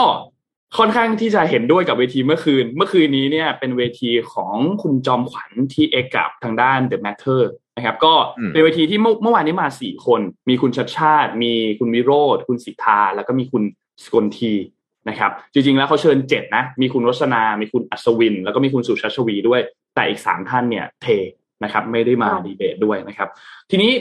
การดีเบตในช่วงหลังๆตอนนี้เนี่ยก็ต้องบอกว่ามันค่อนข้างซ้ำแล้วล่ะคำถามมันถูกถามไปจนช้ำหมดแล้วในหลายๆเวทีดีเบตผู้สมัครเองเนี่ยก็มีการพูดถึงบอกว่าเนี่ยสมมุติว่าคนนึงไม่มาเนี่ยผมตอบแทนได้แล้วนะ ผมรู้แล้วนะสมมุติผมเป็นชัดชาติผมรู้แล้วนะว่าคุณวิโรจน์จะตอบว่าอะไรผมแต่ถ้าจะตอบแทนได้แล้วแล้วเมื่อวานนี้ตลกมากคือเขาเจอกันบ่อยมากแล้วใช่ไหมใช่เขาเจอกันบ่อยมากแล้วแล้วก็มีเมื่อวานนี้ตอนจบเนี่ยคุณจอมขวัญมีให้แต่ละคนโรลเพลย์ด้วยแนะนำให้ไปนั่งดูกันแล้วกันมันแบบว่าเป็นช่วงสั้นๆตอนก่อนจบประมาณ4นาทีโรลเพลย์เป็นคนอื่นแบบอาจารย์ชัชชาติโรลเพลย์เป็นคุณสุชัชวีอย่างเงี้ยจะคุณวิโรจน์โรลเพลย์เป็นคุณสกลทีอะไรเงี้ยแนะนำให้ไปดูก็คือตลกดีก็คือแบบพอเรียกเสียงหัวเราะได้ตอนจบแนะนำให้ไปดูน่าจะฮานะแค่เปิดหัวมาอย่างงี้ก็ฮาแล้วแนะนำว่าเมื่อวานนี้คุณสิทธาท่านจะเป็น MVP ของงานนะฮะแนะนำว่าให้ไปดูงานดีเบตเมื่อวานนี้นะครับแต่ทีนี้เอาล่ะเราพูดถึงเรื่องของตัวนโยบายด้วยเรื่องของตัวนโยบายตอนนี้เนี่ยค่อนข้างน่าสนใจครับเพราะว่าหลายๆท่านเนี่ยต้องบอกว่านโยบายตอนนี้มันคล้ายกันไปหมดละมันแทบจะคล้ายกันหมดละเราหยิบนโยบายขึ้นมาอันนึงสมมติพูดลอยๆขึ้นมาอันนึงเรื่องเกี่ยวกับนโยบายเนี่ยแทบจะมีในนโยบายของทุกท่านแล้วทีนี้หลังจากนี้มันน่าสนใจแล้วว่าคนกรุงเทพจะตัดสินใจอย่างไรสก.จะตัดสินใจอย่างไรผู้ว่าจะตัดสินใจอย่างไรเพราะโค้งสุดท้ายอย่างที่เราเห็นครับเหตุการณ์น้ำท่วมที่เกิดขึ้นมาเนี่ยเมื่อมีคนลงไปพื้นที่กันเพียบเลยคุณวิโรจน์ลงพื้นที่ดูเรื่องของงบคุณชัชชาติก็ลงพื้นที่ไปบริเวณน้ำท่วมที่มันเป็นเหตุน้ำท่วมซ้ำซากบริเวณใกล้ๆสุดจะเป็นลาดพร้าวเนี่ยนะครับคุณสกลทีเองก็ลงไปบริเวณของรัชดาเช่นเดียวกันที่บอกว่าแล้วก็บอกว่าปัญหาน้ำท่วมเองก็ต้องแก้ทั้งระบบซึ่งเมื่อวานนี้เนี่ยคุณสกลทีเองก็ตอบคำถามกันนะบอกว่าตอนที่เขาเป็นรองผู้ว่าเขาก็ไม่ได้ดูในส่วนนี้รองผู้ว่ามี4คนนี้ก็ดูกันในคนละด้านเหมือนกันก็ disclaimer ให้คุณสกลทีว่าโอเคเอาอย่างนั้นเลยเหรอเขาก็ตอบอย่างนั้นเลยนะว่าเขาก็ไม่ได้ดูในส่วนนี้เพราะฉะนั้นเขาก็ไม่รู้ข้อมูลตรงนี้เหมือนกันแต่ว่าก็พูดตอบคำถามเหมือนกันว่าถ้าได้เป็นผู้ว่าก็ต้องมีการปรับเปลี่ยนในเรื่องของตัวโครงสร้างเรื่องของตัวระบบในการแก้ปัญหาเรื่องของน้ำท่วมมาใหม่อีกครั้งหนึ่งนนท์พี่สงสัยอ่ะอุโมงค์ยักษ์อ่ะอุโมงค์ยักษ์ที่สร้างไป 2,000 กว่าล้านนะมันอยู่ตรงรัชดาใช่ไหมใช่ครับตรงนั้นใช่ไหมตรงบริเวณโซนนั้นเลยฮะที่และที่มันก็ท่วมใช่ไหมหน้าอุโมงค์เลยใช่ไหมตรงนั้นแหละครับที่มันท่วมหนักๆอ่ะคือหน้าอุโมงค์ยักษ์เลยใช่ไหมถูกต้องครับบริเวณตรงนั้นเลยฮะแล้วก็น่าสงสัยมากว่าเอ๊ะมันเกิดอะไรขึ้นแต่เมื่อวานนี้เนี่ยจากที่นนเห็นมีคนลงพื้นที่อย่างคุณชาชาติไปลงพื้นที่เองก็มีการตอบคำถามเหมือนกันบอกว่ามันเกิดปัญหาหลายอย่างไม่ว่าจะเป็นเรื่องของท่อบางส่วนที่ไม่ได้มาตรฐานนะครับมีผู้รับเหมาที่ทิ้งงานมันมีเขื่อนอยู่บริเวณตรงนั้นแล้วเขื่อนนั้นก็สร้างไม่เสร็จด้วยเหมือนกันพูดง่ายๆคือผู้สมัครแทบทุกท่านพูดคล้ายๆกันคือต้องรื้อกันทั้งระบบนะครับไม่ว่าจะเป็นเรื่องของมาสร้างเขื่อนต่อก็ต้องสร้างให้เสร็จหรือถ้าจะไม่สร้างต่อแล้วจะแก้ปัญหายังไงหรือว่าการขุดลอกคูคลองต่างๆที่ไม่ได้มีการขุดลอกคูคลองก็ไม่สามารถที่จะทำได้พอไม่ได้ทำตรงนั้นเนี่ยโอ้โหรูปนี้มันโคตรแสบโอ้รูปนี้แสบจริงอ่ะใครไปหามาเนี่ยโอ้รูปนี้แสบจริงนะมันก็มีปัญหาหลายอย่างมากที่เป็นประเด็นเกี่ยวกับเรื่องของน้ำท่วมแล้วมันดันทำให้น้ำท่วมซ้ำซากเกิดขึ้นคุณอัศวินเองก็มาตอบนะครับเกี่ยวกับปัญหาเรื่องของน้ำท่วมซ้ำซากคุณอัศวินเองก็ตอบบอกว่าคือช่วงนี้มันเข้าสู่ฤดูฝนถ้าหากว่าคุณอัศวินได้มาเป็นผู้ว่ากทม ก็จะมาแก้ไขปัญหาน้ำท่วมเพิ่มเติมให้เรียบร้อยในกรุงเทพมีจุดในกรุงเทพที่ท่วมซ้ำซากเนี่ยอยู่24จุดตอนเป็นผู้ว่าคุณอัศวินแก้ไขปัญหาไปแล้ว15จุดตอนนี้ยังเหลืออยู่อีก9จุดนะครับที่ยังแก้ไขปัญหาไม่ได้นะครับแล้วก็ยอมรับว่าบางจุดเองก็เป็นจุดที่มีปัญหายกตัวอย่างเช่นบริเวณลาดพร้าวบริเวณบางซื่อซึ่งก็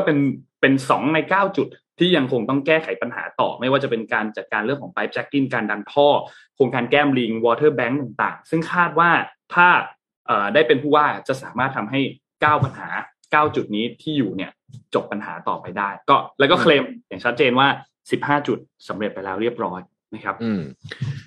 ชวนคุยอย่างนี้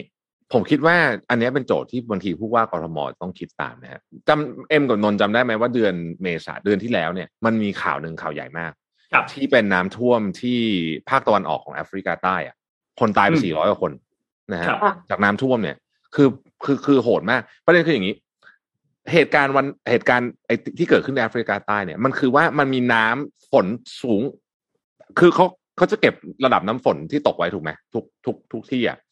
น้ำฝน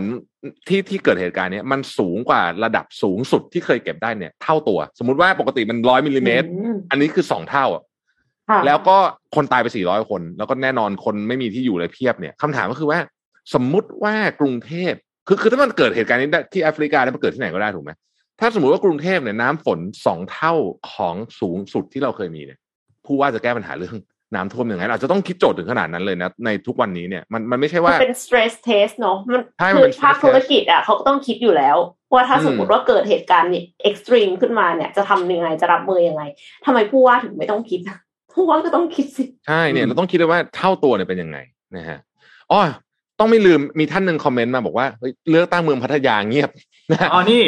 นนมีเตรียมมาครับมีเตรียมมาเหมือนกันใช่เพราะว่าต้องไม่ลืมว่ามีเลือกตั้งเมืองพัทยาด้วยนะครับซึ่งก็เป็นจุดที่สำคัญผู้ว่ากทมเราก็จะไปที่เมืองพัทยาด้วยเป็นยังไงเมืองพัทยาเอาผู้ว่ากทมให้จบก่อนผู้ว่ากทมให้จบจริงๆตอนนี้เนี่ยมันค่อนข้างจะโค้งสุดท้ายแล้วแล้วก็เหลือดีเวทีดีเบตอีกไม่กี่เวทีเข้าใจว่าพรุ่งนี้จะมีเวทีดีเบตของช่อง3อีกครั้งนึงที่พิธีกรเป็นคุณสรยุทธกับคุณหนุ่มกัญชัยเนี่ยนะครับโอ้น่าจะมันอยู่นะมันครับมันมาหลายรอบแล้วคือเวทีนี้ก็อาจจะพูดได้ประมาณนึงแต่ก็เป็นเวทีแทบจะเป็นเวทีแรกแล้วก็เป็นเวทีสุดท้ายในช่วงที่เขาเอาจำเลยกับฝั่งของโจทย์มานั่งด้วยกันเลยคือฝั่งของคนที่เป็นผู้ว่ากทมด้วยก็มีคุณอัศวินมาด้วยครั้งแรกแล้วก็มีฝั่งของมีคุณป้าที่ป้าทุบรถ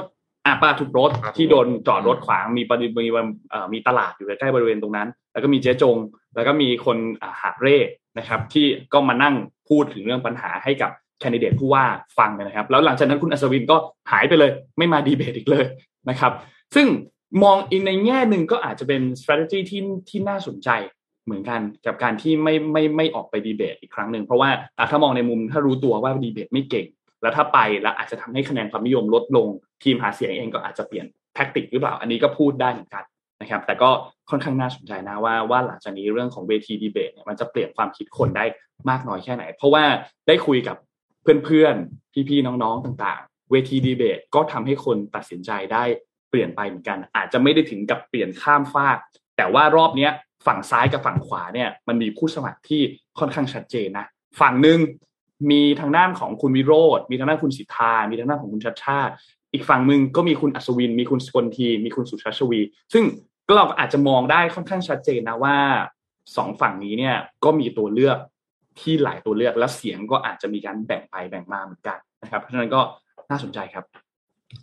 แต่ว่าตอนนี้รู้สึกว่า2ฝั่งเนี้ยเขาไม่ได้เหมือนกับเขาไม่ได้อัดกันข้ามฝั่งแล้วอะตอนนี้ก็เหมือนไปอัดกันเองครับเพราะว่าคือเขารู้แหละว่าคือมันยากมากที่จะเอาคนที่อยากจะเลือกข้างหนึ่งแล้วสวิตช์ไปข้างนึงยากมากถูกไหมเพราะว่าคนก็จะมี preference ค่อนข้างชัดเจนอยู่แล้วเรื่องนี้แต่ว่าในกลุ่มเดียวกันเนี่ยอันเนี้ยมีโอกาสสวิตช์ได้มากกว่าซึ่งตอนนี้กลายเป็นว่าไปอัดกันเองเหมือนกับไปดูฐานแย่งคะแนนเสียงกันเองแย่งเสียงกันเองแย่งเสียงกันเองสนุกครับก็นั่นแหละฮะนั่นก็เป็นเรื่องของต้องรอดูลุ้นมากคือนี่ลุ้นอย่างกับเลือกตั้งนายกไม่ใช่เลือกตั้งเลือกตั้งใหญ่อ่ะเหมือนลุ้นเหมือนเลือกตั้งใหญ่เลยอ่ะครับนี่พี่ปิ๊กมาพูดถึงเรื่องของที่เป็นคุณวูดดี้ไปนั่งทานข้าวแชร์โต๊ะนั่งทานข้าวกับแคนดิเดตผู้ว่า รู้สึกจะมีคุณสิทธามีคุณสุชาชวีมีคุณวิโรจน์มีคุณชัดชาติแล้วก็มีคุณอัศวินนะครับนั่งทานข้าวด้วยกันเป็นอีกโหมดหนึ่งเราได้เห็นแบบฮิวแมนไซส์อ่ะของแคนดิเดตผู้สมัครแต่ละคนว่าถ้าเขานั่งกินข้าวแล้ววางเรื่องการเมืองไม่ได้พูดเรื่องการเมืองเลยแล้วมานั่งกินข้าวคุยเรื่องส่วนตัวชีวิตธรรมดาเนี่ยมันจะเป็นออกมาเป็นรูปแบบไหนก็ได้อีกมูดหนึ่งเหมือนกันนะก็อันนี้ก็เป็นอันหนึ่งที่อยากให้ทุกท่านตามไปดูเหมือนกันแต่เอาละนี่คือเรื่องของประเด็นผู้ว่ากทมเรามาดูเรื่องของผู้สมัครนายกเมืองพัทยากันบ้างผู้สมัครนายกเมืองพัทยารอบนี้เนี่ยจริงๆมีหลายคนแต่ว่าหลักๆแล้วเนี่ย4คนที่เป็นตัวเต็งนะครับ4คนนี้มีใครบ้างนะครับเราไปตามหมายเลขเลยแล้วกันหมายเลข1ก่อนเลยแล้วกันครับหมายเลข1เนี่ยก็คือคุณปรเมศ งามพิเชษนะครับชื่อเล่นก็คือคุณเบียร์นะครับคนนี้เนี่ยเคยเป็นที่ปรึกษาสมาคมนักธุรกิจแล้วก็การท่องเที่ยวเมืองพัทยานะครับแล้วก็เป็นอุปนายกสมาคมกีฬาวินเซิร์ฟแห่งประเทศไทยจริงๆมีอีกหลายตำแหน่งมากที่เป็นนะครับแต่ว่าเราไปเน้นที่ประวัติทางการเมืองเนี่ยเคยเป็นอดีตผู้ช่วยของสมาชิกสภาผู้แทนราษฎรจังหวัดชลบุรีนะครับเป็นอดีตสมาชิกสภาองค์การบริหารส่วนจังหวัดของชลบุรีเขตอำเภอบางละมุงนะครับแล้วก็เป็นอดีตที่ปรึกษานายกองค์การบริหารส่วนจังหวัดชลบุรีเช่นเดียวกันนะครับเป็นอดีตสสด้วยเขต7จังหวัดชลบุรีพรรคพลังชนนะครับแล้วก็เป็นอดีตรองประธานคณะกรรมาธิการการเงินการคลังของการธนาคารและสถาบันทางการเงินนะครับซึ่งก็ลงสมัครในนามของกลุ่มเรารักพัทยานะครับจริงๆมีบทสัมภาษณ์ที่ออกมาพอสมควรเหมือนกันแต่ว่าด้วยพื้นที่ของข่าวตอนนี้เนี่ยถ้าเทียบกันตามตรงนะผู้ว่าของกทมก็กินพื้นที่สื่อไปค่อนข้างเยอะนะครับเพราะฉะนั้นผู้ว่าของนายกเมืองพัทยาเนี่ยก็ค่อนข้างที่จะเงียบๆไปแต่ไม่ใช่ไม่เลือกนะยังคงมีอยู่นะครับซึ่งทางด้านของคุณปรเมศเนี่ยต้องบอกว่าเป็นคนที่มีต้นทุนที่ค่อนข้างน่าสนใจ BBC ใช้คำว่าเป็นคนที่มีต้นทุนที่ดีเป็นตัวแทนบ้านใหญ่นะครับแล้วก็มีคนที่ค่อนข้างรักเป็นที่รักของชาวบ้านค่อนข้างมากนะครับแม้ว่าก่อนหน้านี้เนี่ยคนของบ้านใหญ่เนี่ยอาจจะมีภาพลักษณ์ที่เป็นลบแล้วก็มีความเป็นนักเลงแต่พอมาถึงรุ่นลูกตามหลังมาเรื่อยๆเนี่ยภาพลักษณ์เหล่านั้นค่อยๆหายไปนะครับแล้วก็นำมาด้วยภาพของเรื่องของการสร้างงานสร้างเครือข่ายแล้วก็การบริหารจัดการนะครับคนที่2ครับคนที่2คือคุณศักดิ์ชัยนะครับคุณศักดิ์ชัยเนี่ยมีประวัติเรื่องของเป็นอดีตรองอธิบดีกรมการปกครองนะครับเป็นอดีตนายอำเภอบางละมุงจังหวัดชลบุรีด้วยนะครับแล้วก็รอบนี้เนี่ยลงสมัครในนามของอิสระนะครับซึ่งลงคนเดียวไม่มีทีมนะครับนักวิชาการเนี่ยก็คาดการณ์ว่าเขาอาจจะไม่ได้ต้องการที่จะชนะจริงๆอาจจะลงมาเพื่อที่จะไปวัดคะแนนความนิยมและก็หวังผลต่อเรื่องของการเมืองในสนามถัดไปหรือเปล่านะครับอันนี้ก็ผู้สมัครเนี่ยเชื่อว่าเขาบอกว่าการที่เขาเคยเป็นอดีตนายอำเภอบางละมุงเนี่ยทำให้เขามีความรู้มีความสามารถมีคนรักเยอะแล้วก็มีผลงานด้วยนะครับแล้วก็สิ่งที่สำคัญคือเขาก็บอกว่าข้าราชการเนี่ยเมื่อลาออกจากราชการแล้วอาจจะไม่รับความนับถือเหมือนตอนที่เป็นอดีตก็เป็นไปได้นะครับแล้วก็วางแผนที่จะไปลงรับสมัครเลือกตั้งสสในครั้งหน้าด้วยนะครับเพราะฉะนั้นคนนี้อาจจะไม่ได้มีกระแสนิยมมากเท่ากับคนอื่นๆเมื่อเทียบกันนะครับแต่ว่าก็ลงรับสมัครแล้วก็หวังผลในเรื่องของสนามการเมืองในครั้งหน้านะครับคนที่3ครับคนที่3เนี่ยคือคุณกิตติศักดิ์นะครับคุณกิตติศักดิ์นะครับคนนี้เนี่ยลงสมัครในนามของคณะก้าวหน้าพัทยานะครับคนนี้ค่อนข้างมีความน่าสนใจประมาณนึงนะครับมีวิธีการคิดของการเมืองของเรื่องของคนชั้นกลางชัดเจนนะครับเชื่อว่าตัวบุคคลเนี่ยไม่มีความสำคัญเท่ากับตัวของนโยบายนะครับแล้วก็เปิดตัวเนี่ยไม่เกิน2เดือนก่อนประกาศรับสมัครเท่านั้นเองนะครับแล้วก็เชื่อว่าถ้านโยบายดีตัวบุคคลก็ไม่น่าจะสำคัญมากเท่ากับตัวนโยบายนะครับก็มีภาพกับคุณธนาธรชัดเจนนะครับลงพื้นที่ลงหาเสียงกับคุณธนาธรค่อนข้างชัดเจนในเรื่องของในนามของพรรค ในนามของคณะก้าวหน้าพัทยานะครับซึ่งประวัติการทำงานทั่วไปคนนี้เนี่ยก็เป็นอดีตเจ้าหน้าที่สินเชื่อนะครับอยู่ตามธนาคารมีหลายธนาคารเลยธนาคาร Standard Charter นะครับกสิกรไทยนะครับไทยพาณิชย์นิวยอร์กไลฟ์ประกันชีวิตนะครับเป็นอดีตผู้เชี่ยวชาญด้านการเงินนะครับแล้วก็ปัจจุบันเนี่ยเป็นผู้เชี่ยวชาญด้านธุรกิจการเงินแล้วก็การลงทุนนะครับอันนี้ก็เป็นอีก1คนที่ลงรับสมัครนายกเมืองพัทยาในครั้งนี้นะครับแล้วก็คนสุดท้ายครับเบอร์4ฮะเบอร์4เนี่ยคือคุณสินชัยวัฒนศาสตร์สาครนะครับคนนี้เนี่ยเคยเป็นคณะกรรมการบริหารโรงแรมฟลิปเปอร์นะครับหลายที่เลยที่อยู่ในพื้นที่ของพัทยาบริเวณซอย7บริเวณซอย8 นะครับแล้วก็เป็นคณะกรรมการบริหารวันลบ property ด้วยนะครับประวัติทางการเมืองเนี่ยเคยเป็นอดีตสมาชิกสภาเมืองพัทยานะครับรอบนี้ลงสมัครในนามของพัทยาร่วมใจนะครับโดยมีแคมเปญสื่อสารเขาก็ออกมาชัดเจนว่าจะทนอีก4ปีหรือจะเลือกเบอร์4มาเปลี่ยนแปลงนะครับคนนี้เนี่ยก่อนหน้านี้เนี่ยทางกลุ่มเนี่ยได้วางตัวให้คุณนิรันดร์วัฒนศาสตร์สาธรเนี่ยซึ่งเป็นอดีตนายกเมืองพัทยาเนี่ยเป็นตัวแทนนะครับแต่ว่ารอบนี้เขาเลือกที่จะไม่ลงรับสมัครเลือกตั้งนะครับเพราะว่าเกรงว่าจะถูกโยงกับคสช.เพราะว่าตัวเขาเองก็เคยเป็นสมาชิกเมืองพัทยาจากการแต่งตั้งของคสช.ซึ่งอาจจะมีภาพลักษณ์ที่ถูกวิพากษ์วิจารณ์ได้นะครับก็ไปเลยเป็นคุณสินชัยนี่แหละที่เข้ามารับช่วงต่อจากคุณนิรันดร์นะครับซึ่งก็เป็นพี่ชายหลังจากที่ได้มีการเปิดตัวมาว่าจะลงสมัครเมืองพัทยานะครับช่วงแรกเนี่ยก็มีนโยบายหาเสียงค่อนข้างชัดเจนครับบอกว่าคนบ้านเราพัฒนาบ้านเราหลังจากนั้นก็ได้ค่อยเปลี่ยนมาใช้เป็นคนพัทยาเพื่อเมืองพัทยานะครับก็สร้างความแตกต่างจากทางด้านของคุณนิรันดร์ที่เคยใช้นโยบายอันเดิมหาเสียงมานะครับคุณสินชัยเป็นคนพัทยามาตั้งแต่เกิดนะครับแล้วก็เป็นหนึ่งในตัวแทนของคนรุ่นใหม่ด้วยนะครับแล้วก็ต้องบอกว่าเคยเป็นผู้นำองค์กรภาคเอกชนในพัทยามาตลอดนะครับไม่ว่าจะเป็นนายกสมาคมนักธุรกิจและการท่องเที่ยวเมืองพัทยาอดีตกรรมการสภาอุตสาหกรรมการท่องเที่ยวแห่งประเทศไทยแล้วก็ทำงานองค์การการกุศลนะครับเป็นรองประธานมูลนิธิสว่างบริบูรณ์ธรรมสถานพัทยาแล้วก็ยังมีอีกหลายหน้าที่นะครับเพราะฉะนั้นอันนี้เองก็น่าสนใจครับเป็นผู้สมัครทั้ง4ท่านที่ลงรับสมัครเป็นนายกเมืองพัทยาในรอบนี้ครับสำคัญที่สุดนะวันอาทิตย์นี้ทั้งผู้มีสิทธิ์เลือกตั้งทั้งกรุงเทพแล้วก็พัทยาออกไปใช้สิทธิ์กันเยอะๆนะครับจะเลือกใครก็สุดแล้วแต่เนาะแต่ว่าการออกไปใช้สิทธิ์กันเยอะๆเนี่ยก็จะช่วยให้ระบบการเลือกตั้งเนี่ยมันศักดิ์สิทธิ์ที่สุดอ่ะนะฮะครับแล้วก็นี่ก็เป็นหนึ่งในสำคัญของหน้าที่ประชาชนด้วยนะแต่เลือกใครก็แล้วแต่ขอให้ไปเลือกทำเองออกไปใช้สิทธิ์แล้วก็ถ้าไม่สามารถไปได้จริงๆล่วงหน้า5 วันหรือ7วันย้อนแล้วก็หลังจากวันเลือกตั้งไปแล้วประมาณ 5-7 วันเนี่ยนะครับนนจำตัวเลขเป๊ะไม่ได้ไปแจ้งกับทางกกต.ด้วยว่าท่านไม่สามารถที่จะไปใช้สิทธิ์เลือกตั้งได้เพราะไม่งั้นท่านจะเสียสิทธิ์ทางการเมืองเข้าใจว่า2ปีนะครับครับก็ไปใช้สิทธิ์กันเยอะๆนะฮะอ่ะต่อจากเรื่องเลือกตั้งเนี่ยมีอีกเรื่องหนึ่งที่อยากจะชวนคุยกับเอ็มกับนนท์ในวันนี้นะครับแล้วก็ท่านผู้ชมทุกฝั่งทุกท่านนะฮะคือเวลาเราพูดคำว่า food crisis เนี่ยผมเข้าใจว่าคนที่มีชีวิตอยู่ตอนนี้เนี่ยนะส่วนใหญ่เนี่ยไม่เคยเห็น food crisis นะครับคำว่า food crisis มันไม่ใช่ว่าอาหารหายไปหมดเลยใช่อย่างนี้นะอาหารมันจะแพงมากนะครับมันจะแพงมากจนถึงขนาดที่ว่าจะมีคนจำนวนมากหรือประเทศหลายประเทศที่ไม่สามารถซื้ออาหารได้นะฮะเล่าให้ฟังแบบนี้ก่อนคือเวลาเกิด crisis แบบนี้กำลังจะเกิดตอนนี้มันยังไม่เกิดนะฮะกำลังจะเกิดเนี่ยบางทีมันมาปุ๊บเราตกใจว่าเฮ้ยมันเกิดขึ้นได้ยังไงแต่จริงอ่ะมันมีสัญญาณมาก่อนหน้านี้ตั้งนานแล้วนะครับเล่าให้ฟังแบบนี้นะฮะเราดูข้าวสาลีนะฮะข้าวสาลีเนี่ยเป็นอาหารหลักชนิดหนึ่งของคนทั้งโลกต้องบอกว่าเป็นอาหารหลักอันหนึ่งเลยนะครับเป็นคาร์โบไฮเดรตสำคัญที่สุดละกันต้องใช้คำนี้นะฮะก่อนหน้าที่จะมีสงครามเนี่ยนะรัสเซียกับยูเครนเนี่ยนะครับส่งออกข้าวสาลีเนี่ย12% 16% ขอไป 16% นะฮะของทั้งโลกนะฮะแล้วก็รัสเซียยูเครนเนี่ย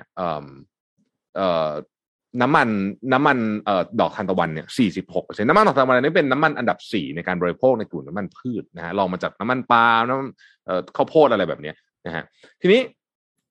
อันนี้เป็นปัจจัยที่หนึ่งพอเกิดรัสเซียยูเครนปุ๊บนะฮะราคาตอนนี้เนี่ยราคาของอย่างเช่นข้าวสาลีเนี่ยพุ่งสูงเป็นประวัติการณ์นะฮะ1,000เท่าไหร่ 1,300 ละ 1,300 เหรียญ นะฮะต่อตันนี้ล่าสุดอินเดียก็เพิ่งแบนการส่งออกข้าวสาลีนะครับแต่ไม่ใช่แค่อินเดียนะฮะอินเดียเนี่ยเป็นประเทศที่ใหญ่มากเพราะว่าเขากินข้าวสาลีเยอะนะฮะแต่อย่างคาซัคสถานโคโซโวยูเครนนะ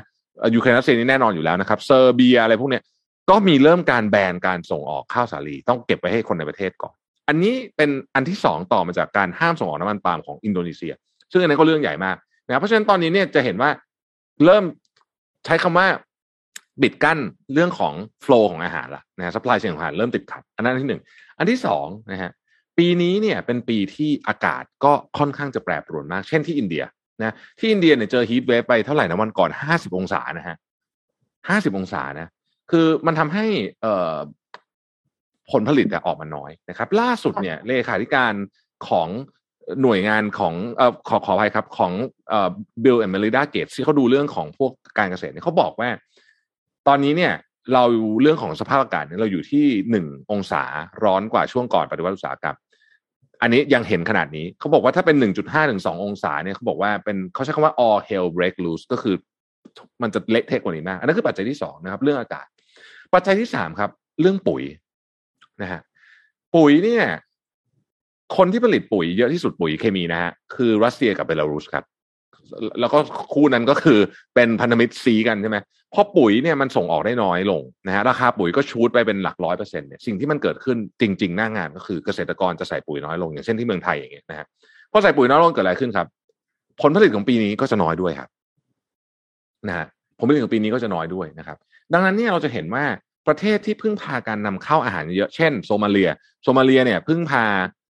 การนำเข้าตัวแป้งสาลียกตัวอย่างนะฮะจากรัสเซียยูเครนเนี่ย 90% 90% นะฮะหมายความว่าประเทศแบบนี้จะหนักมากปากีสถานศรีลังกาต่างๆนานาเหล่านี้เนี่ยเพราะว่าตอนนี้คนไม่ส่งออกด้วยราคาก็แพงคนก็ไม่ส่งออกด้วยนะครับFood Price Index Food Price Index ตอนนี้เนี่ยเพิ่มขึ้น 60% FAO Food Price Index ตอนนี้เพิ่มขึ้น 60% เทียบกับเมื่อเดือนมีนาคมของปีที่แล้วนะครับดังนั้นเนี่ยสิ่งที่เรากำลังเห็นแน่นอนก็คือว่าโลกของเรากำลังเข้าสู่วิกฤตการณ์ด้านอาหารที่ค่อยๆเกิดขึ้นนะครับแต่จะเกิดขึ้นอย่างแน่นอนนะครับประเทศไทยเองก็หนีไม่พ้นเช่นเดียวกันเขาบอกที่เราเป็นผู้ผลิตถูกเราเป็นผู้ผลิตก็จริงแต่ว่าอย่าลืมว่าราคาพวกนี้มันอ้างอิงตลาดโลกดูอย่างอินโดนีเซียก็ได้อินโดนีเซียนี่ผลิตน้ำมันปาล์มใหญ่ที่สุดส่งออก 50-60% ของโลกแต่ก็ไม่สามารถคุมราคาน้ำมันปาล์มในประเทศได้นะครับคือมันก็ยังพุ่งสูงขึ้นนี่แหละก็เลยเป็นเรื่องที่อยากจะเล่าให้ทุกคนฟังว่าfood crisis กำลังจะมาแน่นอนนะฮะอันนี้คงจะหลีกเลี่ยงไม่ได้ละนะครับทีนี้เราจะรับมือยังไงได้อะค่ะคืออย่างนี้ฮะประเทศไทยยังโชคดีอย่างหนึ่งคือถึงแม้ราคามันจะขึ้นแต่ยังไงเราก็มี supply เพราะว่าประเทศเราเป็นประเทศผลิตอาหารใหญ่ของโลกใช่ไหมเราก็มี supply เราก็คงจะไม่ได้เดือดร้อนในเชิงของ supply มากแต่มันจะแพงนะครับคือมันจะทุกอย่างมันจะแพงขึ้นแต่ว่ามีของตอนนี้เขากลัวแพงก็เรื่องนึงไม่มีของด้วยไม่มีของด้วยเพราะอะไรเพราะประเทศแต่ละประเทศเองเนี่ยที่ผลิตเนี่ยอย่างยกตัวอย่างอินโดนีเซียเนี่ยเขาผลิตน้ำมันปาล์มได้เยอะมากแต่เขาก็กลัวว่าแบบเฮ้ยเกิดวันนึงน้ำมันปาล์มมันไม่พอขึ้นมาแล้วกลายเป็นประเทศภายในใช้ไม่พอเนี่ยซวยนะฮะรัฐบาลก็จะใช้คำว่ากักตุนแล้วกันใช้คำนี้แล้วกันนะคือไม่ยอมให้ส่งออกใช่ไหมลองนึกดูว่าถ้าทุกประเทศทำแบบนี้จะเกิดอะไรขึ้นของมีแต่มันไม่โฟลว์ซึ่งอันนี้เป็นเรื่องที่น่ากลัวมากคือทุกคนน่ะมีอาหารเพียงคืออาหารยังไงก็เพียงพอจะเลี้ยงคนทั้งโลกนะเหลือเฟือถ้ามันถูกดิสทริบิวต์อย่างถูกต้องแต่ที่ทุกวันนี้เนี่ยอาหารมันไม่พอก็เพราะมันถูกดิสทริบิวต์อย่างไม่ถูกต้องถ้าใช้อ้างคำศัพท์ของคนที่เขียนโฮโมดิอุสนะฮะอยู่ดีก็ลืมชื่อแกชื่ออะไรนะนั่นน่ะก็อยู่เบาแกบอกว่าไอ้แฟมินก็คือการอดอยากอาหารยุคนี้มันคือ political famine มันเป็นเรื่องของการเมืองซึ่งเราเห็นชัดเจนเลยว่าเนี่ยคือเรื่องของการเมืองนะฮะอันนี้ก็ถ้าถามว่าจะทำยังไงก็ต้องบอกว่าอันดับแรกคือต้องเตรียมรับมือคือต้องมีแผนนะเพราะตอนนี้ว่าจะเอายังไงกับเรื่องนี้ถ้าราคาอาหารมันเพิ่มไปเท่าตัวสมมุตินะครับเราจะทำยังไงนะครับตอนนี้เนี่ยถ้าใครชอบกินพวกปลาแซลมอนเนี่ยจะเริ่มเห็นว่าราคาขึ้นไป 50% แล้วตอนนี้นะแพงมากจริงๆลดปริมาณเพิ่มราคาถูกต้องอ้าวลดตัวอย่างไอ้ซูชิโร่ไอ้ร้านซูชิ100เยนอ่ะครับนะซูชิโร่ตั้งแต่ก่อตั้งมา 1,984 เนี่ยไม่เคยขึ้นราคาเลยนะครับไม่เคยปรับราคาขึ้นตอนนี้ขอปรับราคาขึ้น 20-40% คือไม่มีอีกแล้วซูชิ100เยนจะเป็น120-140 เยนไม่ไหวจริงๆเขาตั้งมาเกือบ40ปีอ่ะไม่เคยปรับราคาขึ้นเลยนะนี่คือต้องปรับนะเพราะฉะนั้นครั้งนี้เนี่ยโหดจริงๆเรื่องของอาหารนะครับก็เป็นไครซิสที่ผมว่าใหญ่มากนะแล้วก็ยังไม่มีใครพูดประเด็นนี้สักเท่าไหร่แล้วก็พอมันมาถึงจริงๆเราก็จะแบบเฮ้ยมันเกิดอะไรขึ้นจริงๆมันรู้อยู่แล้วมันจะเกิดแน่ๆนะครับทุกอย่างอินดิเคชันมันบอกชัดเจนว่าทุกอย่างมันจะต้องไปเป็นทางนั้นแน่นอนแล้วแก้ยากด้วยในเชิงของคือเนี่ยเราจะแก้เรื่องอากาศแก้เรื่องปุ๋ยไม่ใช่เกิดขึ้นภายในวันสองวันถูกไหมนะฮะครับก็นั่นแหละสำหรับใครที่อยู่ในแวดวงนี้ก็ต้องดูดีๆว่าจะจัดการเรื่องนี้ยังไงนะครับขอไปอีกหนึ่งข่าวเร็วๆได้ไหมฮะที่เกาหลีเหนือนะฮะเกาหลีเหนือนี่น่าสนใจมากน้องเอ็มนนท์นะฮะคือล่าสุดเนี่ยอย่างที่เราน่าจะได้ข่าวกันมานะฮะก็คือว่าตอนนี้มีคนเป็นโควิดเยอะมากแต่ไม่ได้ตรวจเป็นหลักแสนๆเลยตอนนี้คือล้านเลยครับพี่เป็นหลักเป็นล้านใช่ไหมเป็นล้านเยอะมากนะฮะแล้วก็คิมจองอึนก็ โมโหมากบอกว่าหน่วยงานภาครัฐทำหน้าที่ได้แย่นู่นนี่ต่างๆนานาก็ตอนนี้เกาหลีเหนือกำลังน่ากลัวเพราะว่าหลายคนยังไม่ได้ฉีดวัคซีนแต่ล่าสุดครับคิมจองอึนออกมาให้ข่าวว่าทำเนียบประธานาธิบดีออกมาให้ข่าวว่าจะมีการทดสอบขีปนาวุธรอบใหม่เพื่อต้อนรับโจไบเดนที่จะมาเยือนเกาหลีใต้กับญี่ปุ่นนะฮะคือโควิดก็ไม่เป็นไรแต่ว่าเราจะต้องทดสอบขีปนาวุธด้วยนะฮะ ก็งงๆเหมือนกันโอ้อันนี้เซอร์ไพรส์มากนะเพราะว่าตอนที่เห็นข่าวเรื่องที่เกาหลีเหนือเขายังไม่ได้ฉีดวัคซีนด้วยเรื่องของยาอุปกรณ์ทางการแพทย์ต่างๆคิมจองอึนไปลงพื้นที่เองด้วยซ้ำไปตามร้านขายยาไปทำพื้นที่พยาบาลต่างๆก็ออกมาให้สัมภาษณ์กับ KCNA บอกว่าเขาก็พูดว่าอุปกรณ์มันไม่พร้อมแล้วก็ไม่สามารถที่จะแบบจ่ายได้อย่างเพียงพอเลยและตัวเลขผู้ติดเชื้อก็อันนี้เหมือนกันเราคนก็คาดการณ์กันว่าเราน่าจะไม่ได้เห็นเรื่องของการทดสอบขีปนาวุธไปสักพักแต่ว่านั่นแหละครับทดสอบครับเพราะว่าโจไบเดนกำลังจะมาเยือนเกาหลีใต้กับญี่ปุ่นก็จะทดสอบระหว่างนั้นแหละคาดการณ์ว่านะฮะในช่วงที่โจไบเดนอยู่ที่เอเชียนี่แหละนะฮะช่วงนี้โจไบเดนก็รับแขกเยอะนะเยอะมากครับเยอะมากเลยเนาะโอ้คนไปเยี่ยมไปทั้งมาทั้งไปอะไรเยอะมากนะฮะก็แต่ว่าล่าสุดที่ไปที่อาเซียนไปก็แถลงการก็ดูซอฟๆนะฮะไม่ได้มีอะไรที่แบบดุเดือดสักเท่าไหร่นะแล้วก็มีลูกพี่ไงฮะลูกพี่เองก็ทวีตพอสมควรนะเกี่ยวกับฝั่งของพรรคเดโมแครตนี่ล่าสุดเมื่อตอน 2:00 น.เมื่อคืนที่ผ่านมาเนี่ยก็บอกว่า in the past I voted Democrat because they were mostly the kindest party but they have become the party of division and hate so I can no longer support them and I will vote for Republican อ้าวเหรอใช่ขนาดนี้เลยขนาดนี้เลยครับอีลอนมัสก์ครับอีลอนมัสก์พูดถึงเรื่องของอีลอนมัสก์เนี่ยจะซื้อไม่ซื้อ Twitter เนี่ยโอ้โหเป็นเรื่องเราตอนแรกจะซื้อตอนนี้จะไม่ซื้อตอนนี้จะกลับมาซื้ออีกแล้วในราคาที่ถูกลงเนี่ยนะฮะซึ่งคาดว่าน่าจะโดนสอบสวนนะเรื่องเนี้ยเพราะว่ามันคือการทำราคามันเป็นการปั่นราคาหุ้นเลยแหละนะฮะน่าจะโดนสอบสวนจากคณะกรรมการของ SEC ซึ่ง SEC กับอีลอนมัสก์เป็นไม้เบื่อไม้เมากันอยู่แล้วนะครับก็นั่นแหละลองดูว่าจะเป็นยังไงนะฮะแต่ว่าลูกพี่ก็ดูเหมือนจะแคล้วคลาดตลอดนะฮะครับผมแคล้วคลาดตลอดนะไม่ค่อยโดนนะก่อนหน้านี้ทำอะไรไปอะไรนะทวีตเรื่อง Tesla เลยก็ไม่โดนนะฮะยังไม่โดนจังๆแล้วกันแต่เขาคิดว่า SEC เนี่ยก็หมายหัวแล้วไปเลยแล้วนะฮะอีลอนมัสก์เนี่ยนะฮะโอเคน่าจะประมาณนี้ครับครบถ้วนไหมฮะข่าวของเราในวันนี้คิดว่าครบครับคิดว่าครบถ้วนครับวันนี้รอติดตามกันดูครับเรื่องของเวทีดีเบตในช่วงท้ายของการเลือกตั้งผู้ว่าแล้วก็อย่าลืมออกไปใช้สิทธิ์กันในวันที่22ที่จะถึงนี้นะครับอีก3วันวันอาทิตย์นี้แล้วนะครับก็ออกไปใช้สิทธิ์กันครับทั้งกรุงเทพแล้วก็ทั้งเมืองพัทยานะครับอ่ะวันนี้ขอบคุณ SCB ครับผู้สนับสนุนแสนใจดีของเรานะครับขอบคุณ SCB มากๆที่คอยให้การสนับสนุนพวกเรามาโดยตลอดนะครับและแน่นอนขอบคุณดีน่าโทนิวนะครับน้ำเต้าหู้ออร์แกนิกหอมอร่อยดีกับสุขภาพให้คุณออร์แกนิกได้ทุกวันนะครับท่านใดที่หรือว่าสปอนเซอร์ท่านไหนที่อยากสนใจอยากติดต่อโฆษณาติดต่อได้นะครับ0934509475นะครับหรือว่าจะส่งข้อมูลมาที่ contact@missiontothemoon.co ก็ได้นะครับทาง AE ของเราเตรียมพร้อมที่จะให้การสนับสนุนท่านพร้อมมากๆบอกเลยพร้อมมากๆนะครับก็ครับผมแล้วก็อีกอันนึงนะครับทางพี่อ้ำฝากมานะครับก็ตอนนี้เรามีประกาศหารีพอร์เตอร์เพิ่มเติมนะครับใครที่สนใจสามารถที่จะส่งใบสมัครเข้ามาได้นะครับเราจะได้มีโอกาสได้สัมภาษณ์ได้มีการพูดคุยกันแล้วก็ท่านอาจจะได้เปลี่ยนบทบาทจากการนั่งฟังมาเป็นคนอ่านบ้างก็ได้มาช่วยเราอ่านข่าวด้วยนะครับก็ฝากไว้ด้วยนะครับวันนี้เรา3คนลาไปก่อนครับแล้วพบกันใหม่อีกครั้งนึงในวันพรุ่งนี้วันศุกร์ครับสวัสดีครับสวัสดีครับ Mission Daily Report Start your day with news you need to know